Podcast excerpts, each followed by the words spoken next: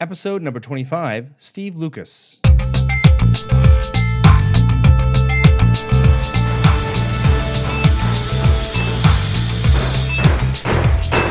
right, cut to edge of stage. Great. All right, color frost. Check. One, two, three. Check. Stand by, please. Heads to half, heads out, letting cues 1 through 10, down cues 1 through 10. And welcome back to the Title Block, a show about Canadian theatre designers, their history, and their craft. And I'm your host, Michael Cruz, yet again.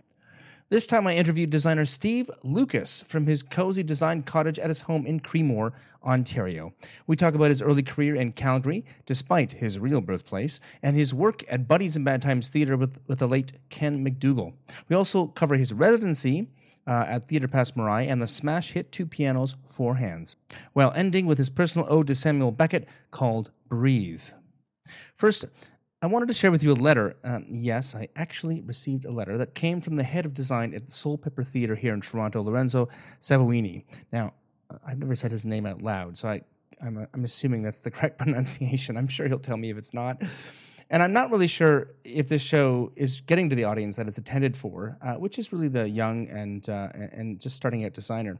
But uh, I have pushed on in the hope that I can build an audience that is as fascinated by the stories of Canadian designers as I am. Now, Lorenzo's letter, in fact, confirms this, and I wanted uh, to share his comments with you. Lorenzo writes Hi, Michael. If I'm honest, I'm not entirely sure if we've met before. I don't think we have. But I have been literally meaning to write you for many months now to tell you just how wonderful your podcast is. I'm the head of design at Soulpepper, and I also run the Design Academy here. And I get them to listen to your podcast as just interesting material that will connect them to, to their community, but also the living history of their craft in this country. At any rate, after recently listening to Bonnie's episode, I thought Title Block is starting to really add up to something potentially very important to the design community and to the next generation. I would have loved to have uh, I would have loved to have heard these once I graduated and was adrift, feeling like I would never make it in this business. I'm a podcast buff, but I like, uh, but I, but like many, I mostly just binge on This American Life, and most recently Alec Baldwin's Here's the Thing. Uh, you're doing a great job, and I hope you continue to do so. I really urge you to make sure you interview Michael Levine. Uh, he is living in London now, but has made such an impact on so many designers that he's uh, he's been a mentor to myself included, and just his body of work speaks for himself. Uh, all the best, Lorenzo. Well, that is so sweet, honest to God. And it really makes me happy that this project is helping to connect new theater artists uh, to their past. And thank you so much, Lorenzo. Now, if you feel like Lorenzo and want to help ensure that I continue to be able to work on the show, please consider going to patreon.com forward slash the title block podcast and support the show. For a couple of bucks an episode, you'll be helping to pay for bandwidth, equipment, travel, and new tech like Periscope. Now, for those, those of you who joined us uh, at the Bellows on January 18th via Periscope, the new live broadcast app that works through Twitter, uh, new is a bit relative there, it's been around probably for a couple of years now, uh, we had an interesting conversation about working with your friends called Friendship is Magic. Friendship is Magic. Now, you'll probably hear everything, uh, you probably heard everything very well uh, because I was sending the, recording feed directly into the, to the, to the iPad, but the visuals probably left you flat, like they left me flat. Uh, now, Periscope, that's because I'm using the camera right on the iPad. Periscope is now allowing an external video source uh, via GoPro 4, uh, both the silver and the black editions. Uh, but these are a considerable expense at around $600 Canadian. Uh, it'll be great to share these types of live events and make them as high quality as possible so you can actually see people's faces, for example. Uh, and with your support on Patreon, it would help. So there's my plug. Now, our next Periscope, if you're interested in joining us, will go live on February 22nd at 7:45 p.m. We were we were a bit early last time. I thought we were starting a bit earlier, but 7:45 p.m. is when we'll go live. The show will start at 8 o'clock, so you'll be able to join us, get your popcorn, and sidle up to the old iPad uh, or your Android device and we will once again be at the Theatre Passe Muraille in Toronto to talk about, this time, why you need a production manager. Probably a very important and essential conversation. The guests list uh, is uh, yet to be shared with me, but I'm sure it'll be uh, a terrific lineup. Uh, instructions to tune in will be at thetitleblock.com. Uh, there's already a post up there from the last one that was on January 18th, but uh, I'll, I'll be posting another one just to, to make it clear. Uh, it's really just as easy as installing the app on your iOS or Android device and searching for the title block. That's it. Um, while you are at it, you can find us at Twitter uh, at the Title Block CA and on Facebook forward slash the Title Block Podcast.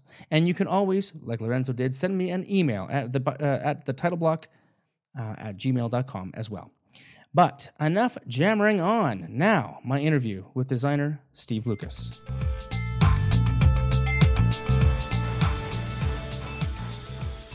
Steve Lucas has been a designer for almost 30 years. My God. I'm old. For the last three decades, Steve has designed award winning sets and lighting for more than 300 productions of theater, dance, and performance art. And we'll talk about that in a second. His work has toured extensively and has been seen all across Canada, the United States, the UK, Europe, Scandinavia, Russia, Australia, and Asia, not Antarctica. Not yet. Slacker. Welcome, Steve Lucas. Welcome to the title block. Thank We're- you. We're sitting here in your beautiful studio here in Creemore, I was Ontario. going to say it's good to be here, but I didn't go anywhere. I know. Well, thank you for. This is what I said to uh, the on the last on the last interview with uh, Bill Schmuck. Uh, thank you for joining me uh, today, Bill. He said yes in my office. I said yes. Thank you for joining me in your office. So here we are in your uh, studio here in Creemore, Ontario. Uh, just for those who think that this is a Toronto centric podcast, because. Really, it is because I get to. I mean, I mean, I could drive to Guilty as charged. I could drive to Manitoba, but that's a bit of a long drive. So It's a nice drive. here. Is it? Northern Ontario. man. I hear Sudbury and beyond is a bit rocky. Every well, yeah, but not in a bad way. Okay. As long as the weather's okay. Don't do it at night. That would be stupid. But The moose. every time you come over a hill, you'll go wow and want to take a picture. Every single hill, we did that. We just did the drive a few years ago with the kids all the way to to BC, Mm-hmm. to Vancouver Island. That's fantastic. Right. Okay, wait. There's a podcast. Oh, right. Let's talk about your early career because you. Uh, now I said that because it's a preface to my my, uh, next question, which is you're not from Toronto originally. You grew up someplace else, right? Uh, I was born in Brampton. What? I know, exotic. Uh, and but I was raised in Calgary. And when did you move to Calgary? Uh, grade six. Okay, and then what happened? How did you how did you get back here? First of all, grade six, Calgary. Yeah. Uh, how did you decide to go into theater? What uh, started you off on that journey? Uh, well, uh, junior high uh, was the first time I had no intention of going into theater. It was always going to be film. When I was a kid, I had a, a great love for movies, and it was uh, it was always like a birthday treat. Whenever I had a birthday, my parents or my dad would take me to go see a movie, and and it came out of uh, a love of film, and then wanting to understand how movies were made. And I was, you know, uh, I was going to movies, you know, in the in the seventies. So, you know, my first love was like Smokey and the Bandit and all the stunts and that, and then it was Jaws, and that was a big thing, you know, in my life was how on earth did they do that? And then two years after that, there was this little movie called Star Wars, uh, and and with it came all of the the making of things, all the specials on TV. Back before we had VHS or DVDs with extras, you know, before we had home entertainment systems of any kind, there would be those, you know, behind the scenes special effects things and Starlog magazine, and it was all. It was all wanting to understand the craft of filmmaking. And when I got into junior high, I was like, oh, look, a, a drama class, you know, that might be a good way of, like, I was convinced I was going to be a director. I decided at a, at a very early age I was going to be a director.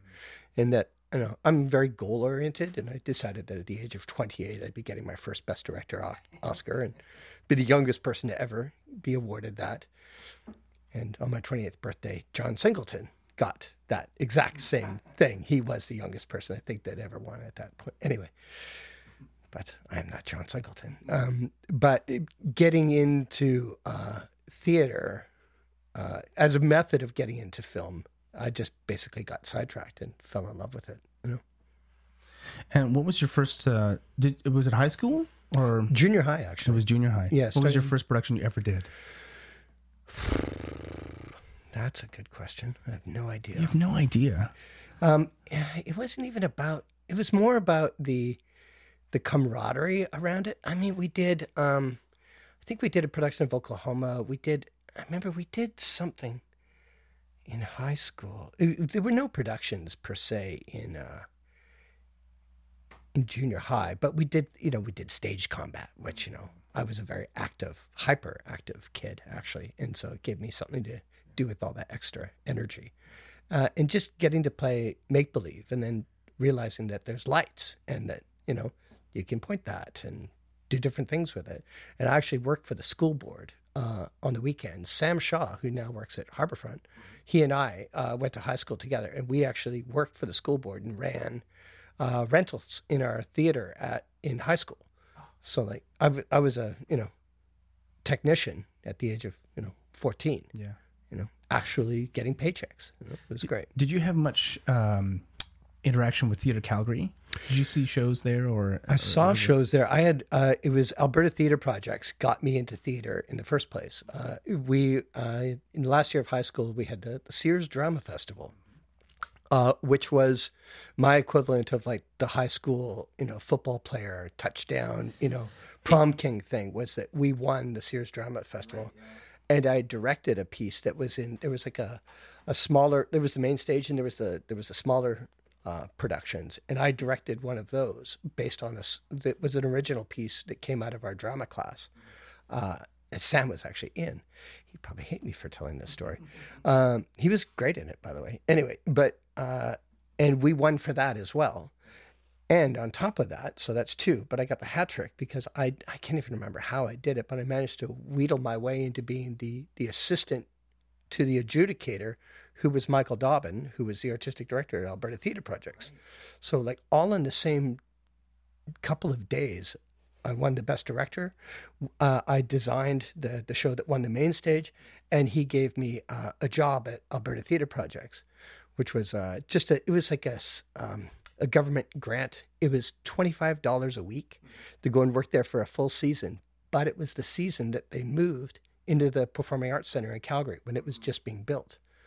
So I worked there that whole summer uh, and uh, and got to know the building and all the new gear arrived and I worked there the whole year and I got to work with some really you know amazing people like Jeffrey Dallas came through and did a show, uh, Michael Eagan came through and did a show, and Michael Eagan actually showed up uh, to do a production of uh, Noises Off and when he arrived for his residency he had not drawn anything, like nothing. So it was my job as like the 19 year old. I remember the production manager saying, sit here and listen to his stories. And I sat beside him and watched him draft for like three days. And once in a while, he'd go out on the roof and smoke a joint and come back in and draft some more. And he just talked and talked. And I didn't realize who Michael Eagan was. I had no clue. He is somebody you should interview, by the way, because he's a hoot. But We definitely have plans to do that. Absolutely. Good. Yeah, because I mean, he's hilarious, and everything rhymes. You know, it's not on the page, it's not on the stage. You know, but but truisms like little bits of little pearls of wisdom he was dropping, and I was just you know, I was the cute little nineteen year old boy. Go sit beside him and keep him keep him talking, keep him drafting, mm-hmm. and watching him draw for days was like, I didn't know that people could do that. Is that a that seems to be an experience that may be a lost opportunity now that everyone's using AutoCAD? Hmm. Because that'd be a much less, I- don't know, appealing thing to do to watch you draft draft on AutoCAD. Absolutely, You know yeah. I mean? You're like watching somebody edit film instead of doing card tricks. Yeah, exactly, You know? exactly. Yeah. That's awesome. Um, now, did you? So you're 19 year olds, 19 years old, at ABT, not ABT. That's Alberta Ballet Theatre. That's something completely different. Let me start again. So you're 19 years old at uh, Alberta Theatre Projects, ATP. Uh, did you think about training at this point? Because you're now out of high school. I mean, you're you're getting a what is a traditional theater education, right? Through uh, Yeah. through apprenticeship, basically, right? Yeah, without the student debt. Yeah, Mhm, yeah. yeah. So no, and at that point, I was still, I was still going to be a director. Like, it was still all about getting into directing. It was still all about.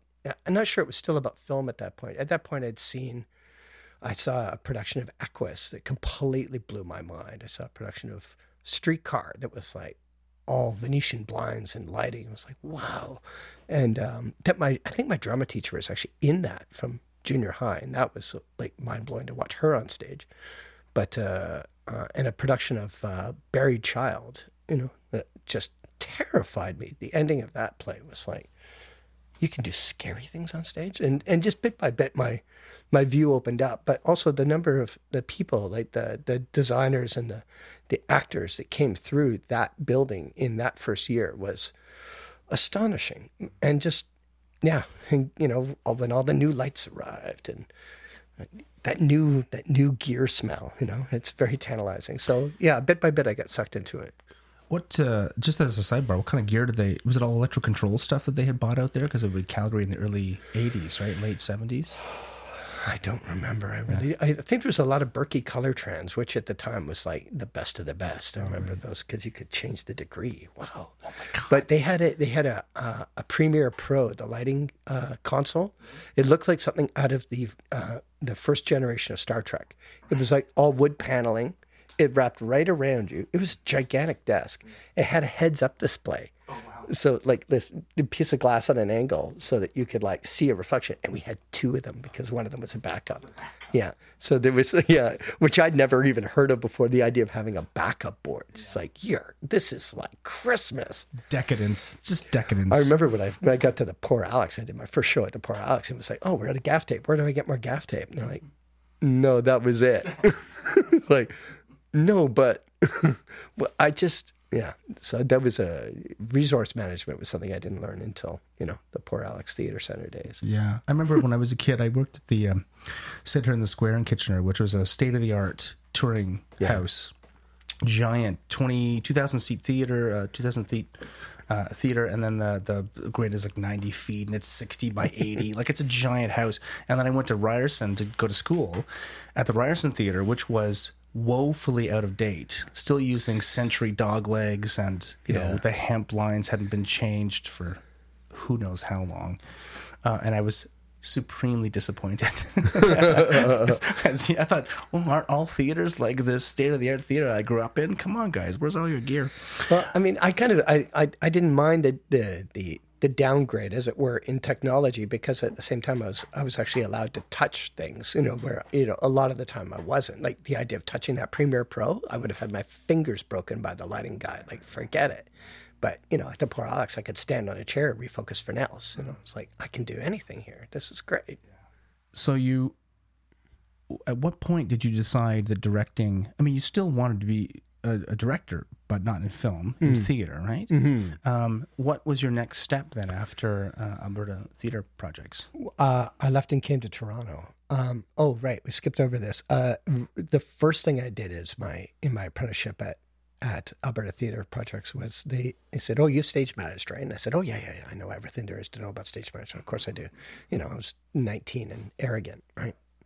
Uh, and so they gave me uh, a workshop uh, that was in a little office building uh, that they were using because the Performance Art, Center was still under construction. And it was a new play by uh, this guy from Toronto named Sky Gilbert, and uh, called "The Postman Rings Once." Twice, once. I can I can remember which one's the movie, which one's the play. There's the Postman Rings Once. i think so because the postman always rings twice is the movie is the movie. think, yeah. Okay. How do you think I get this straight? And, but the uh, and so I met Sky uh, and I stage managed this thing and we didn't have much contact, uh, but uh, there was Sky Gilbert. And then uh, when I moved to Toronto, uh, which was only in I, I came to Toronto when I was 19, like right after that, and I was only going to be here for a few weeks while and I was going off to Europe with some friends. But we got here and everything changed, you know. Uh, when you take a, a group of friends out of Calgary and drop them into downtown Toronto, everything changes. Uh, and eventually, I managed to get myself a job being a busboy. And uh, and one day there was this new busboy come on named Jim Jones, who was an actor, uh, but also a busboy. And so I trained him. In exchange for training him for the day, he said, "Hey, let's go crash this opening at this theater right down the street called TWP." So we crashed the opening of a play called B Movie. which is a classic toronto Yeah. thing I, Yeah. I mean i remember people seeing it when i was in kitchen what, what, what year was this 1987, 1988. Yeah, that's about right. I remember the, there was the big scene. There was a big scene in that thing where they did a. They went from black and white. They did the thing was Hmm. shot. It was uh, designed in black and white, and at one point, somebody walks on stage, some sort of blonde bombshell, and Yeah. the entire thing goes to color, right? That's right. Yeah, yeah, remember yeah, Godzilla makes a, a cameo appearance, and like it's a crazy show. Yeah. I actually talked to uh, Bob Baker because I, I thought that'd be great for Theater Orangeville, and he said, "Yeah." Uh, what's the name of the guy who wrote it? Bob Baker's partner. Anyway, he said he won't let anybody do it. It's too it's too dated now. He doesn't think it'd work again, and which I think is a colossal shame. As somebody who's a big fan of old films, like I would love to see. I would love to get a crack at designing that. Are you kidding me? But he won't let it be done again. So there it is. But anyway, at that opening was Sky Gilbert. And there was this new thing in Toronto called a Futures Grant. And he said, How old are you? And I said, 19. And he said, Perfect. I can get you on this government grant, making just slightly more than the $25 a week I'd made in, in Calgary. So, but through that, I met everybody else. So your question was, How did I become a designer? Was I was working a lot with uh, Ken McDougall, uh, who is a phenomenal director and sadly missed. Um, uh, and uh, he had a show that needed designing, and Stefan uh, Droege was too busy to do it. So he said, "It's just a little one-person show. You're drawing. Oh, I was always drawing. I always had sketchbooks, and I was drawing constantly." He said, "You're always drawing all the time. Why don't Why don't you do it?" And so I said, "Yes." And that was See Bob Run, uh, which was Daniel MacIvor's first show in Toronto as well uh, and it was a hit and toured right across the country. And I ended up doing two. So there was the original production, and then we did a remount, which then had to be built to tour. So that was my first show. Was also my first tour right off the bat. So tell me about See See Bob Run. See Bob Run. What was it uh, about, and what was what was compelling about it that you found this is what I need to do for the rest of my, my you know, or at least for a good significant part of my life? Uh, you know what it was was uh, was I got a good review. to be honest, uh, like the, the process of it was fun, uh, and it was great. Like, and I'd done enough lighting design at school, you know, that I I, I kind of knew where to point the lights and stuff. And I'd been watching Stefan like on uh, Steel Kiss and and uh, and I've been uh, working on several Sky shows as like ASM and just doing whatever needed to be done. Uh, it just kind of did it. It's like I want to have a light over here. I want this to be blue. I want this to be warm. You know, and I had a good side and a bad side of the road, and there was like this car seat in the middle. So it was very simple because we had no money. But I got a review that, that called it a model of creative economy, and that became my design philosophy. I mean, to this day, you know, really, you know, like less is more. You know, it can be more. Absolutely. If you're if you're careful about what you choose, you can get away with very very little. That's fantastic, and that's a pretty big um, litany of first starts, right? Was or people that you're working with, Dom um, McDougall, uh, Sky Gilbert, Daniel MacIvor. Yeah. um, Sky was already an established, uh, probably national, nationally known artist, but Daniel MacIvor was the beginning of more or less his beginning of his career, Oh, right? it was right at the start. Yeah. Yeah. And he had written that for Caroline because they came for Caroline Gillis. They'd come to Toronto together. And he's like, yeah. So he wrote it for her. He he figured it would be easy to produce. He and Ken, I don't, not sure how he and Ken hooked up, how they were friends, but uh, yeah, we did that and away he went. yeah. And did you stay his? Um, we, did you work with that that team a lot? Yeah, yeah. Basically, for the rest of Ken's life, I I designed. Uh, you know, Never Swim Alone. Well, not all of them. They they, they, did shows like Two Two Tango. I didn't have anything to do with. Uh, Never Swim Alone. There was others. Never Swim Alone was a big one, for sure, because that was that was one that I really uh, like. We built furniture for, and uh, and I still have some of it. Uh, yeah, uh, yeah, that was huge. And and when that got remounted was the last show I did with Ken, because he died. Um, but that was also the best working experience we ever had, which is, you know, both wonderful and a shame all at the same time. You know. Can you tell me a little bit about Ken McDougall? What was it like to work with him? How was he as a as a director and, and a personality? He was phenomenal. He was a really good friend as well. Uh, he he has so much creativity in him. Like he could dance. He could like he was like a singer. He was like a triple threat kind of guy. and we never got to do a musical together. I mean, he he he was in Susie Goo, Private Secretary, you know, which was which was also a big show for me at the George Street Buddies. Another uh, Sky Gilbert. Into the Sky show. Gilbert masterpiece. Um, uh, I don't know. Like it- it's a of all the people that we we lost to AIDS. Like I I can't think of how different the theater scene in this country would be if he had been working for the last well it's 20 years now he's been gone and how much of an impact he was having you know when he got you know when he died you know it, it just it, it breaks my heart mm-hmm. you know and uh, it, not just as a friend but as a, as a creator like th- there was nobody better than him nobody Uh, and uh, Sky, you you were instrumental in managing the transition to 12 Alexander of Buddies in Bad Times, which was the old TWP space. yeah Um, can you tell me about that uh, journey and how that started? And Yeah, they they they wanted to have they they didn't want to hire a theater consultant per se. They wanted to they put together a team of designers, and originally it was Jim Plaxton, Stefan Droege, and me. Uh, and Jim came to one meeting and left and said, "I've done this. I don't need to do this again." And he was done. And so it was Stefan and I for quite a while, uh, like a year, and then Stefan dropped out as well. Uh, he and Sky had a falling out, I believe, but I won't speak to that. Uh, but uh, he was gone, and I brought Andrea Lundy in, uh, like in the eleventh hour. Like eh, eh, all the architecture at that point was settled, uh, and uh, it was more about uh, picking gear and and and like the grid design.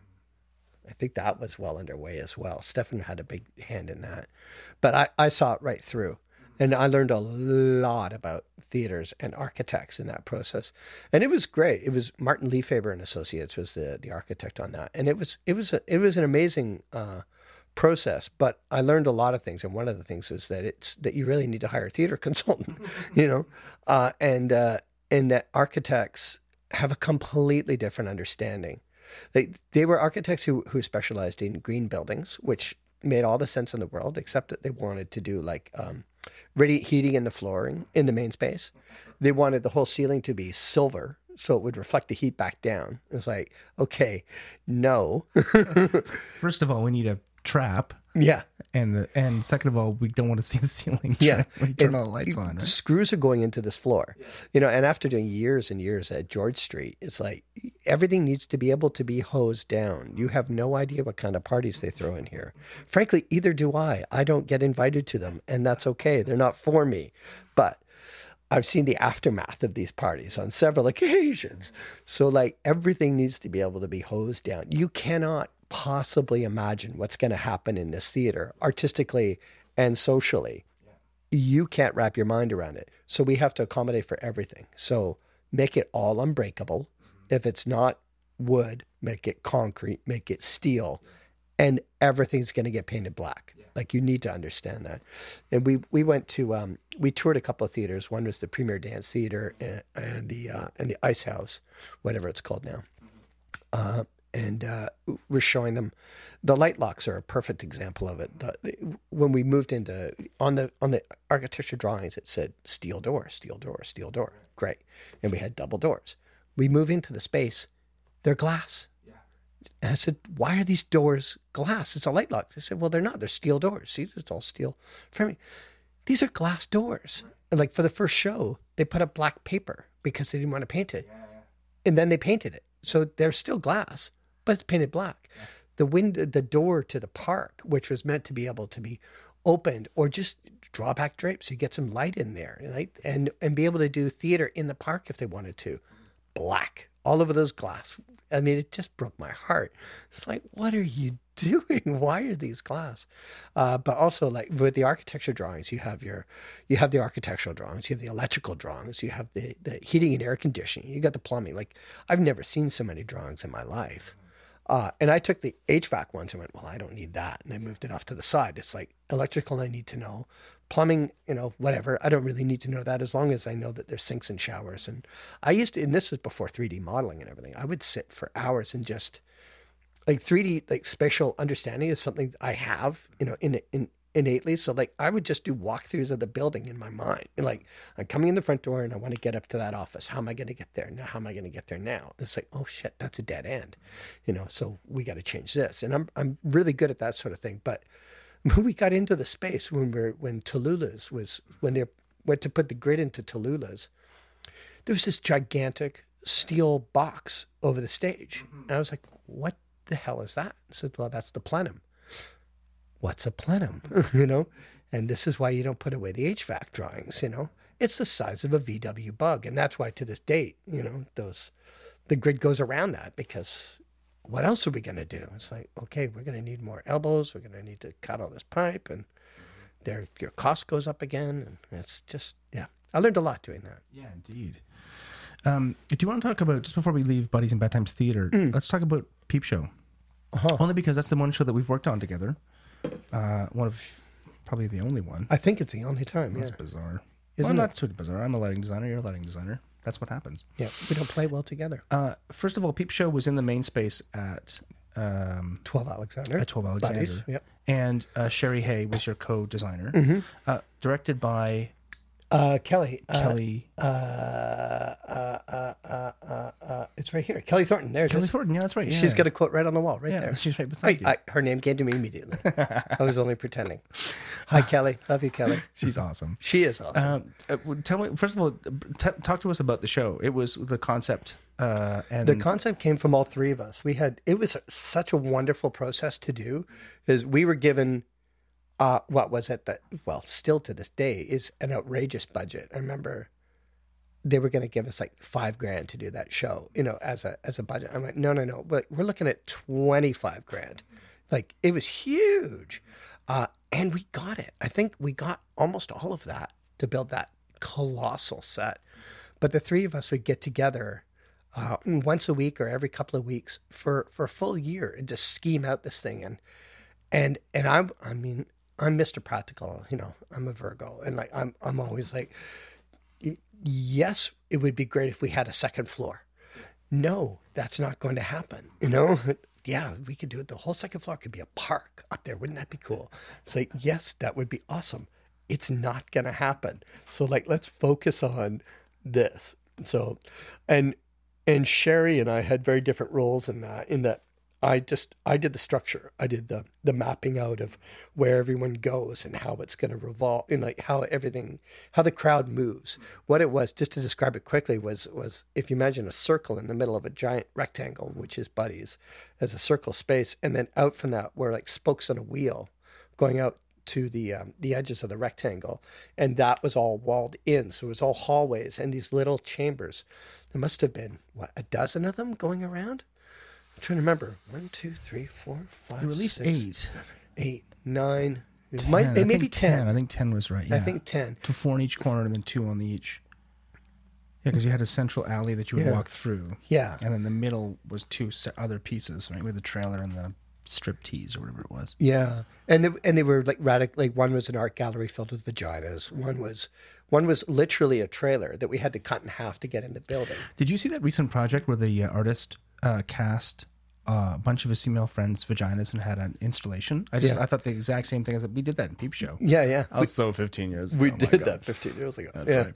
But go on, to, could describe this. So, uh, it, and they were just very different interiors, and, and that was Sherry's job. Sherry's job was was filling those. So I was in charge of of the structure of it, uh, all all the walls, all the doors, all the all the finishes of the walls, all the stuff on the inside was was was Sherry, uh, and I knew I knew right away she was going to get buried in that, you know, just because of the sheer volume. And, and also because she's so detail oriented, she's phenomenal. Like we worked together quite a bit on things like on the shadow balls of the AGO and stuff, uh, and had a great time working together. Uh, I think this just about killed her. I remember her being in tears at the end of it because she wasn't quite bringing it all together, but we pulled that off. And and I, the original plan was, I think, was for me to do the lighting design, and I realized, you know, again, you know, Mr. Practical, that that was stupid because it was so huge uh, that we really needed to bring in another person, and that was you. You know, we you know we talked about a couple of people, and you were the you were our first choice. It's like That's great. nice to know. Yeah. Uh, it was really uh, it was it was like designing ten different little mini plays within, and then a larger. There was a I remember we had a larger sort of carnival In the middle. Yeah. uh, thing in the middle, and then with all these sort of Chinese lanterns lighting all the way, and that had its own kind of cycle. But then each of the little vignettes that were done, and what were they? There was a there was a woman who had just killed her husband. Yep. that, that was uh, who, who was who was the actress? Oh, I forgot. Was that. Aviva? It was Viva. She and she was just sort of staring off into space, and there was blood. She was in a half a trailer. You guys had cut a trailer apart, Yeah. and then sort of did like a cross section, and she was sort of sitting in this trailer amidst all this blood. Yeah, it was all about seeing private things that you shouldn't be seeing. Yeah, it was like these little windows into these different people's lives. Remember Clinton with uh, Clinton Walker with the with this family made out of cereal boxes. boxes? Oh yeah, he had that little fantasy where he did puppets. He Yeah. did little puppet cereal He was like the dad of the perfect family, and they were all like one was corn pops, one was like frosted flakes. It was pretty incredible. It was ridiculous. Yeah, and the guy who collected every part of his. He was an obsessive compulsive. yeah. yeah. Collected all his fingernails. We had little Yeah. jars of urine Yeah. or faux urine. Yeah. and uh, yeah, it was an incredible yeah. installation. I remember following uh, the ooze, uh, Richard Ouzounian around, and uh, he was being very pretentious about it um, because, of course, you could chat about it. I mean, the idea was you went between these little, little exhibits and with your friends Yeah. and and experienced it as a community as a, rather than just sort of being passive observers. Yeah. and. Uh, and so you, he was discussing his whole review as he was walking through the thing, which of course was very disdainful because this was a different experience Oh for yeah. people, right? That kind of uh, uh, site, not even, not necessarily site specific, but certainly interactive and not. You had to be a, Not linear. not linear. Yeah, Yeah. exactly. You had to piece together all yeah. the pieces. Yeah. Uh, well, that's great. Um, and I think that's sort of endemic of the kind of work that maybe has been done there in the past. People have, have been willing to take chances Hmm. uh, at Buddies. Not at that scale though. Not that I'm No, aware of. That's true. you know and the fact that that wasn't even nominated for a Dora it that like that doesn't make any sense to me at all like at all and it's not that i need another you know dora it's not about me it's about like how does that not get recognized how do you do a show on that scale with that level of detail in that space and it and it goes completely unrecognized like and even the reviews that didn't you know didn't much care for it or didn't see the story within it even that even in them they said you know but you should go see this anyway because it's just bananas like anyway Yeah, I agree. I totally agree. Uh, we'll get to that in a second. Now, tell me about. Uh, so we talked about Danny MacIvor. Anything else that you did with him that was really you felt was really important for you to mention?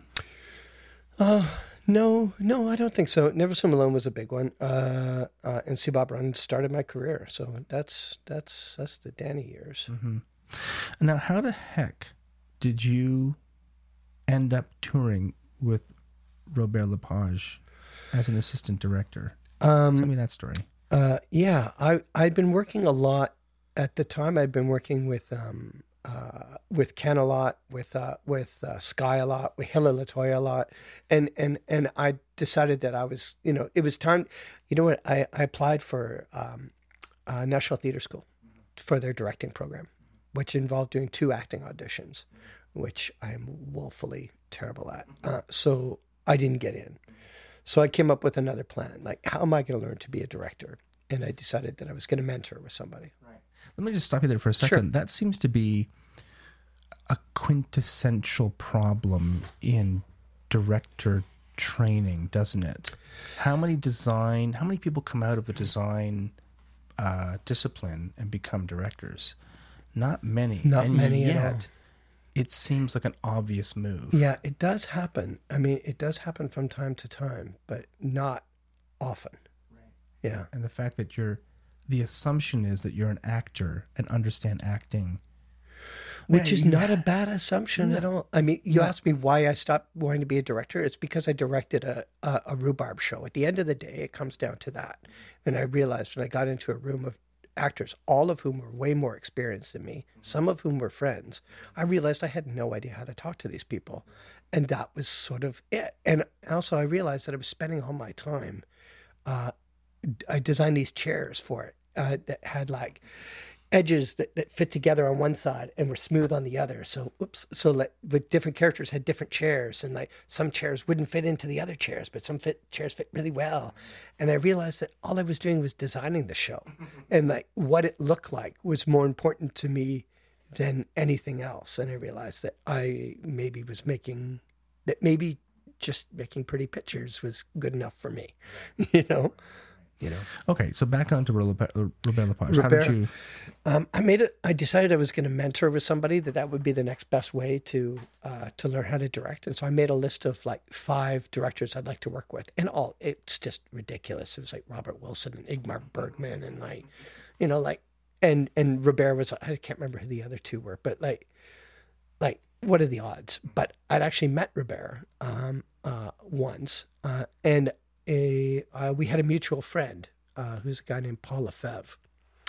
And Paul Lefebvre uh, uh, is a guy from Montreal, elegant guy, bow ties all the time. Just, just he's a academic. He worked at the National um, Art Center for a while as like the assistant on the French side. Anyway, he's just this wonderful, wonderful man who knows everybody and is very well educated.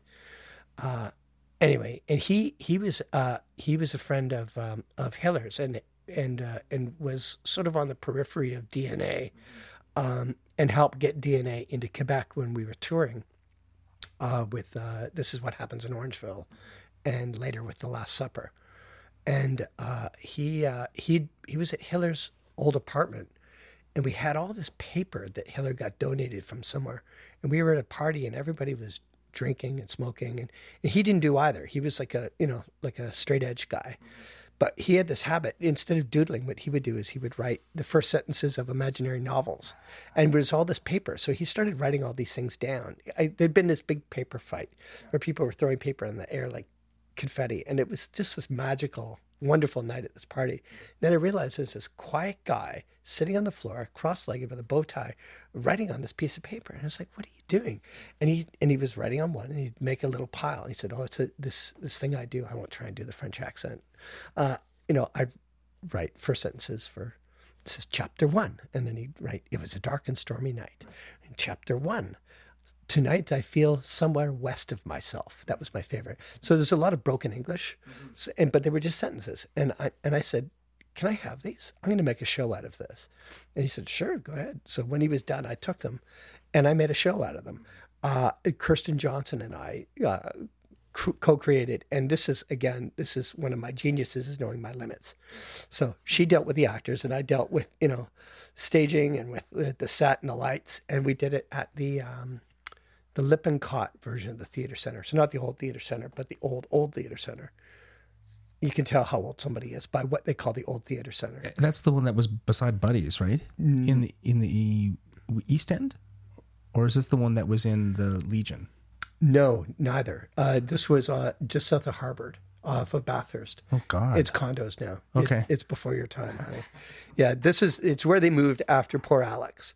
So the theater center when I first got to Toronto was at the Poor Alex, and then it moved to this space, and it was a great space. There's a movie oh, that was shot in that building uh, about a hockey player, and there's a wedding in it. I can't remember the name of the movie now. It's a good movie. Anyway, so you can actually see that. Anyway, it doesn't matter. So I took all these and I made a show. And because Paul was good friends with Robert, Robert happened to be in town doing tectonic plates. And Robert came and saw the show and loved it. And and then this weird sense series of coincidences happened where I kept bumping into him at different places. Like I was going to see a movie and he happened to be there. So we saw the movie together. We went and had a drink at a patio in Yorkville afterwards.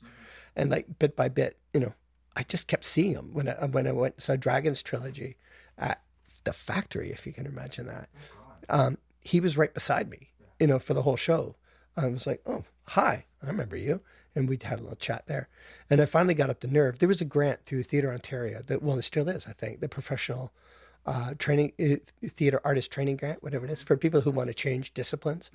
Uh, I've had a lot of people that I've mentored on that grant uh, over the years. And I applied for that to go and work for him. And I finally got up the nerve to ask him, you know, there's this grant, I'd like to come and work with you on something. He said, sure. What do you want to work on? I went, uh, I don't know. What do you got? He said, well, I'm doing this new show called Polygraph. We've done a workshop, but we're going to do a full production. You want to come to Montreal? It's in like, you know, three months. You can come and work on that. Great. So I applied for the grant and didn't get it. Uh, and I called him and I said, listen, I'm sorry, I didn't get the grant. He said, so? I said, so I'm not coming. And he said, why? I said, because I didn't get the grant. He said, so come anyway. I've got a spare room. You can stay here. So I moved in with him and I lived with him and rehearsed for like six weeks as an assistant director. How is it possible that someone applies for a grant from Theatre Ontario for a job with Robert Lepage that already exists and doesn't get it? I have no That's idea. bizarre, isn't it? Yeah. I don't know. That's weird. Yeah. Okay, so you moved to Montreal in, in Lepage's guest bedroom. Yeah. And how was the show? How was that? It was experience? phenomenal. Uh, it was great. It was so much fun, and and uh, it was just him and uh, two other actors and me in a rehearsal hall, and then we'd go out for dinner after rehearsal, and he kept buying me dinner because I wasn't making any money, uh, you know. So you know, I had a little bit of money, but not much, you know, and uh, and so he just sort of took care of me, and we had a great time. And we laughed and we made this show. But it was interesting, like the language barrier actually helped, I think, in the process of it. Because they would they would just improv a scene and then they would talk about it and then they'd have to explain it to me in English. And and through explaining it to me, that really helped. But also they were also grooming it as a bilingual show. They were going to be doing it in English and and French. And there were subtitles that were projections, like the old slide projectors uh, that I worked on with quite a bit. Uh, you know, on the English ones I worked on uh, because I was the only native English speaker. So I, I, uh, you know, I helped him learn how to speak English. Now I think he speaks English better than I do. Uh, but I mean, he, he also had a brother and sister who spoke English, so whatever. So I can't take full credit for that, but I sure helped. But it was an amazing process, and in the end, when just like the week before we moved into the Quat'Sous into the theater in Montreal, they realized that they were going to need somebody backstage, uh, and they didn't have an ASM planned at all. And the show was, I mean, the set was just a seven foot tall, 30 foot wide brick wall. But there were all these props and all these effects and all this stuff, and they were going to do it all themselves. And in the rehearsal hall, it was me. I would help them out with all this different stuff, and we'd just try things. And here, Steve, can you hold this? Can you do this? Can you catch me when I fall backwards off the wall? And blah blah blah. And so, like, they needed somebody to, to be backstage and learn the show like that. And I was this person who was trying to stop being a, a stage manager. and they said, why don't you do it? And I was like, oh man, I don't want to stage manage anymore. But okay, I mean, because it was it was a full run, like a four week run in Montreal, and hey, a paycheck, and then it was like a, a full run in Quebec City, a short run in Toronto, as part of World Stage, and then it was going to London, England, and I'd never been overseas. I thought, okay, well, they're handing me like three months' work, and a trip to London. Okay, fine, I'll do it seven years later, I tried to quit that show so many times, uh, and I trained several people to take over my job, and they they just they couldn't do it. Like it was the best physical shape I've ever been in in my life was doing that show because I never stopped running, you know. And I'm catching him and two other actors as they come over this wall.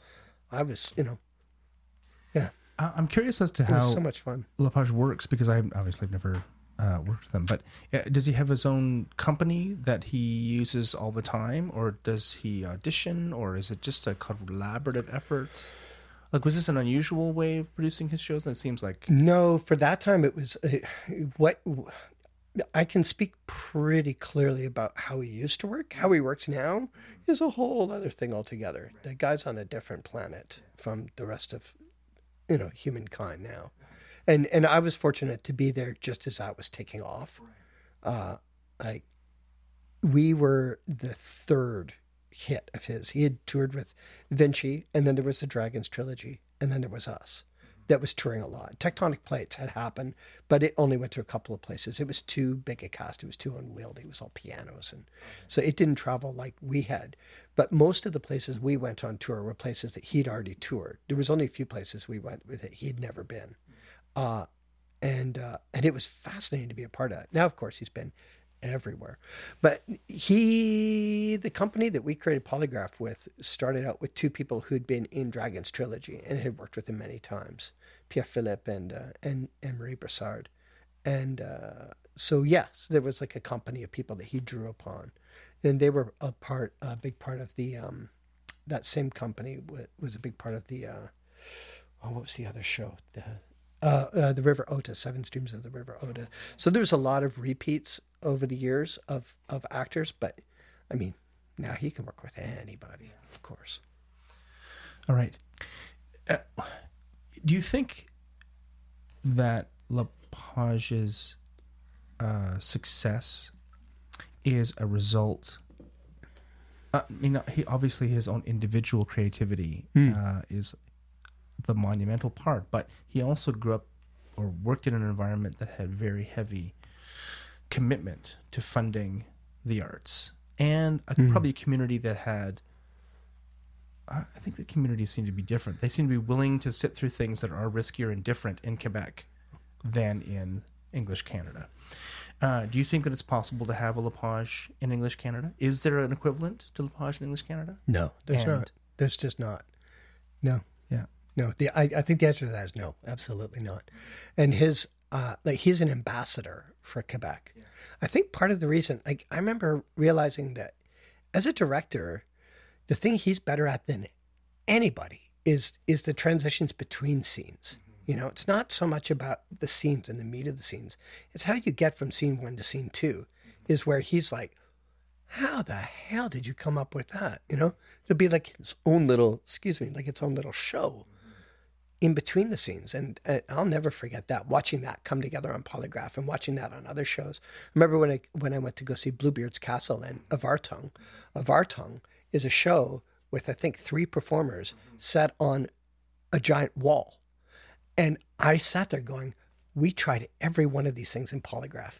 Every single in that rehearsal hall, I've seen that before, I've seen that before, I've seen that before, but they were things that they weren't physically able to do. Now he had dancers who could stand on the side of a wall. It's like he must have been like a kid in a candy store. It's like, this is so great, you know? I recognize almost all of this, you know, and one or two things. It's like, whoa, whoa, we never tried that but uh, he finally had dancers who could actually do it. But I think his one of his biggest talents is that he he is so much fun to be around that people like inviting him to these festivals. Like he is literally the most interesting man in the world. It's not that actor from the Dos Equis commercial. It's Robert. And if you've ever sat across from him at a dinner table, you know exactly what I'm talking about. He's just he's like he's magnetic. You know, he's really he's got that thing that everybody wants to, you know, invite to their festival. You know. That's incredible. Yeah. Uh, and let's step back. I want to talk about the DNA. We didn't. We sort of glossed over your, your work with DNA. Um, how did you first meet Hillar Liitoja, who was the sort of creative mind behind DNA, and get involved with them? I was lent to him when I was on that Futures grant with Sky. Uh, basically, Sky did the first show I did in Toronto was called Theater Life, and I've got photographs from that with him, uh, with Ellen-Ray Hennessy and Graham Harley and and uh, a few other people. Anyway, uh, Alex Poch-Goldin I think was in that, and um, uh, uh, and then he, we did a rhubarb, and I think there was like a four play series. But basically, he, was doing a show and needed a stage manager, and so Sky let me do DNA because you know I, the contract only uh, went longer than he had worked to for me to fulfill. So I think that's how I first worked with Ken as well. I think he basically just I was like a book in a library. I got lent out, uh, and uh, and yeah, I worked with Hillar as as stage manager. You know, of a kind. Hillar is a unique individual to say the least, uh, and uh, it was actually um, uh, I I asked him if I could assist and direct Hamlet when we when we were doing his Hamlet, and he said no, I need you to be a stage manager. And then I that's when I went off and talked to Robert, and and Robert said sure, and so I I never did Hamlet. We didn't talk for almost three years, Heather and I, because uh, he felt that I had left him in a lurch. It was a full six months uh, before, but he, he actually didn't manage to find a stage manager and did the show without one. Um, uh, and uh, yeah, we didn't speak for years and years. And I think it was finally out of need, you know, he, you know, that he came back to me. But I, I went, when I went back to working with him, it was more in a design capacity than in a stage management capacity. Because I wasn't going to put myself through that again, you know. He's, uh, I like him a lot, but he's, uh, he's, uh, he's, he's unique. He's unique. What's his process like? Because I never had the um, opportunity to work with him either, but his kind the the amount of work that you have to do on a show with him was kind of notorious. Yeah, we we we developed something together actually uh, that we called a symphony of lights, which we did a few of, which was which was an intense amount of fun to do, and a completely different process than anything else I've ever done. Um, and and that's where you you score what the lights are doing, like much like you score a piece of music. So we would we would have these titles for the different type of lights. So we would have fire lights and water lights or whatever, you know, different. And so there'd be a, I've, I've actually got some here I can show you. Um, but that, so goes down the side and then you would, you would basically, you do it graphically. You would do it, you chart it out. So like, I want this one to be on for this long and then go out and then it'll come on for this little, be like four little short things. And then there'll be a long one and, and it would be completely independent of whatever the action was. It would have nothing to do with what was happening on stage. And that was so much fun because you get this really interesting combinations where all of a sudden it would go like almost completely to black or go completely to black. And then like everything would come on and then everything would go off and then everything would come on and then like one little light and then like this one going do, do, do, do, do. So, but they were a lot of fun to draw, you know? That reminds me, uh, um, one of the um, uh, we were talking about in one the podcast out of New York by Corey Paddock, uh, which I'll plug again. You should go listen to that, everyone. Um, they were talking about uh, Tharon Musser and her work with uh, oh the ballet company I can't remember, and they were doing very much the same work where they would do uh, they would they would set up random um, oh no, she passed it on to another designer. Oh, which I'll find out about later and mention in the show notes. Um, where they would do a random series of cues that were really like blackouts, the left side of the stage, right side of the stage, uh, and all these different looks that would run over top of the ballet, which is a um, was a- it was a, I think a modern dance piece actually, and it would change every city, and so the dancers would dance their Awesome. bit, and then the lighting would do something completely different, and every show was different, and it was exactly that thing where they were trying to find the synthesis, and you have these magical moments that would just appear out of That's nowhere it. that That's were it. that were just for that specific uh, Yeah. performance. And that's DNA. Like that's DNA in a nutshell. Like you, the music could be doing one thing, the lights could be doing another thing, and each individual performer would be doing something different as well. They all have their own track, and so like sometimes people would end up. Uh, eh, eh, when we did the show in Estonia, there was a goose on stage as well. So the goose would do whatever a goose is going to do. Uh, but uh, but we all sometimes we had balloons in the show uh, that you would fill up with helium on the first day of the load in, and then just leave them. And then bit by bit, they would start to drift down. And there was one moment in one show, I can't remember what show it was, where we had an actor crossing the stage and a balloon came, I'm talking with my hands here. I hope everybody can appreciate that. And the balloon came right in front of the actor's face. And so he had to stop and wait. And it was like a Magritte painting for a minute. And then, then the balloon just sort of drifted off to the side and he was able to continue. And like, and that affects all the next group of interchanges, right? Because suddenly you have an actor who's going slower than he's ever gone before, so he's out of step with everybody else, and uh, you get you get a brand new show every night. You know, And what was the philosophy behind that? Was it was the was the storytelling still linear or was it no, no? So linear. Silly rabbit. Take your linear and go home. uh, I mean there was there was linear shows like uh, Ultimate Night was a linear show. Um, uh, uh, uh, uh, uh, nope, that's the only one. No, I'm kidding. Um, um, uh, what was the one? Um, the Last Supper. That that was about as linear as it gets, and that might have been the one. I mean, Hillar would have been much more. He was much more appreciated in Quebec, as you pointed out earlier. I think he would have done really well in Europe. He never got there. So the shows were ever were, always so huge and unwieldy that it would have been so expensive to travel with everybody, and just the way that you know we would transform spaces was huge. The Last Supper was a three-hander, uh, you know, for a small audience, and it would have done really well in the festival circuit. But Ken died, and that was that. And the idea of doing it with somebody else was just never a possibility. You know. I think the only uh, uh, thing that I've always that I've ever bumped into that Hillar was responsible for were the house lights at the Passe Muraille backspace. When I did a when I did the uh, bunch of young artists festival with Theater Direct the first time, where we kind of really like hung tons of gear in that space. I remember someone telling me, "Oh yeah," I said, "Why are the? I mean, we've got all this gear. Why are these house lights like this little?" R40 bulb on a string that's hanging.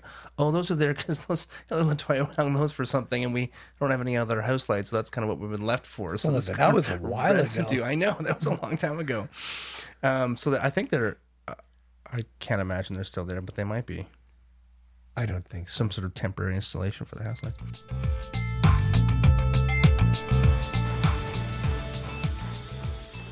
All right, let's talk about uh, another a mentor that we haven't really we've touched on, but uh, we haven't really spoken a lot about, which is Stefan Droege.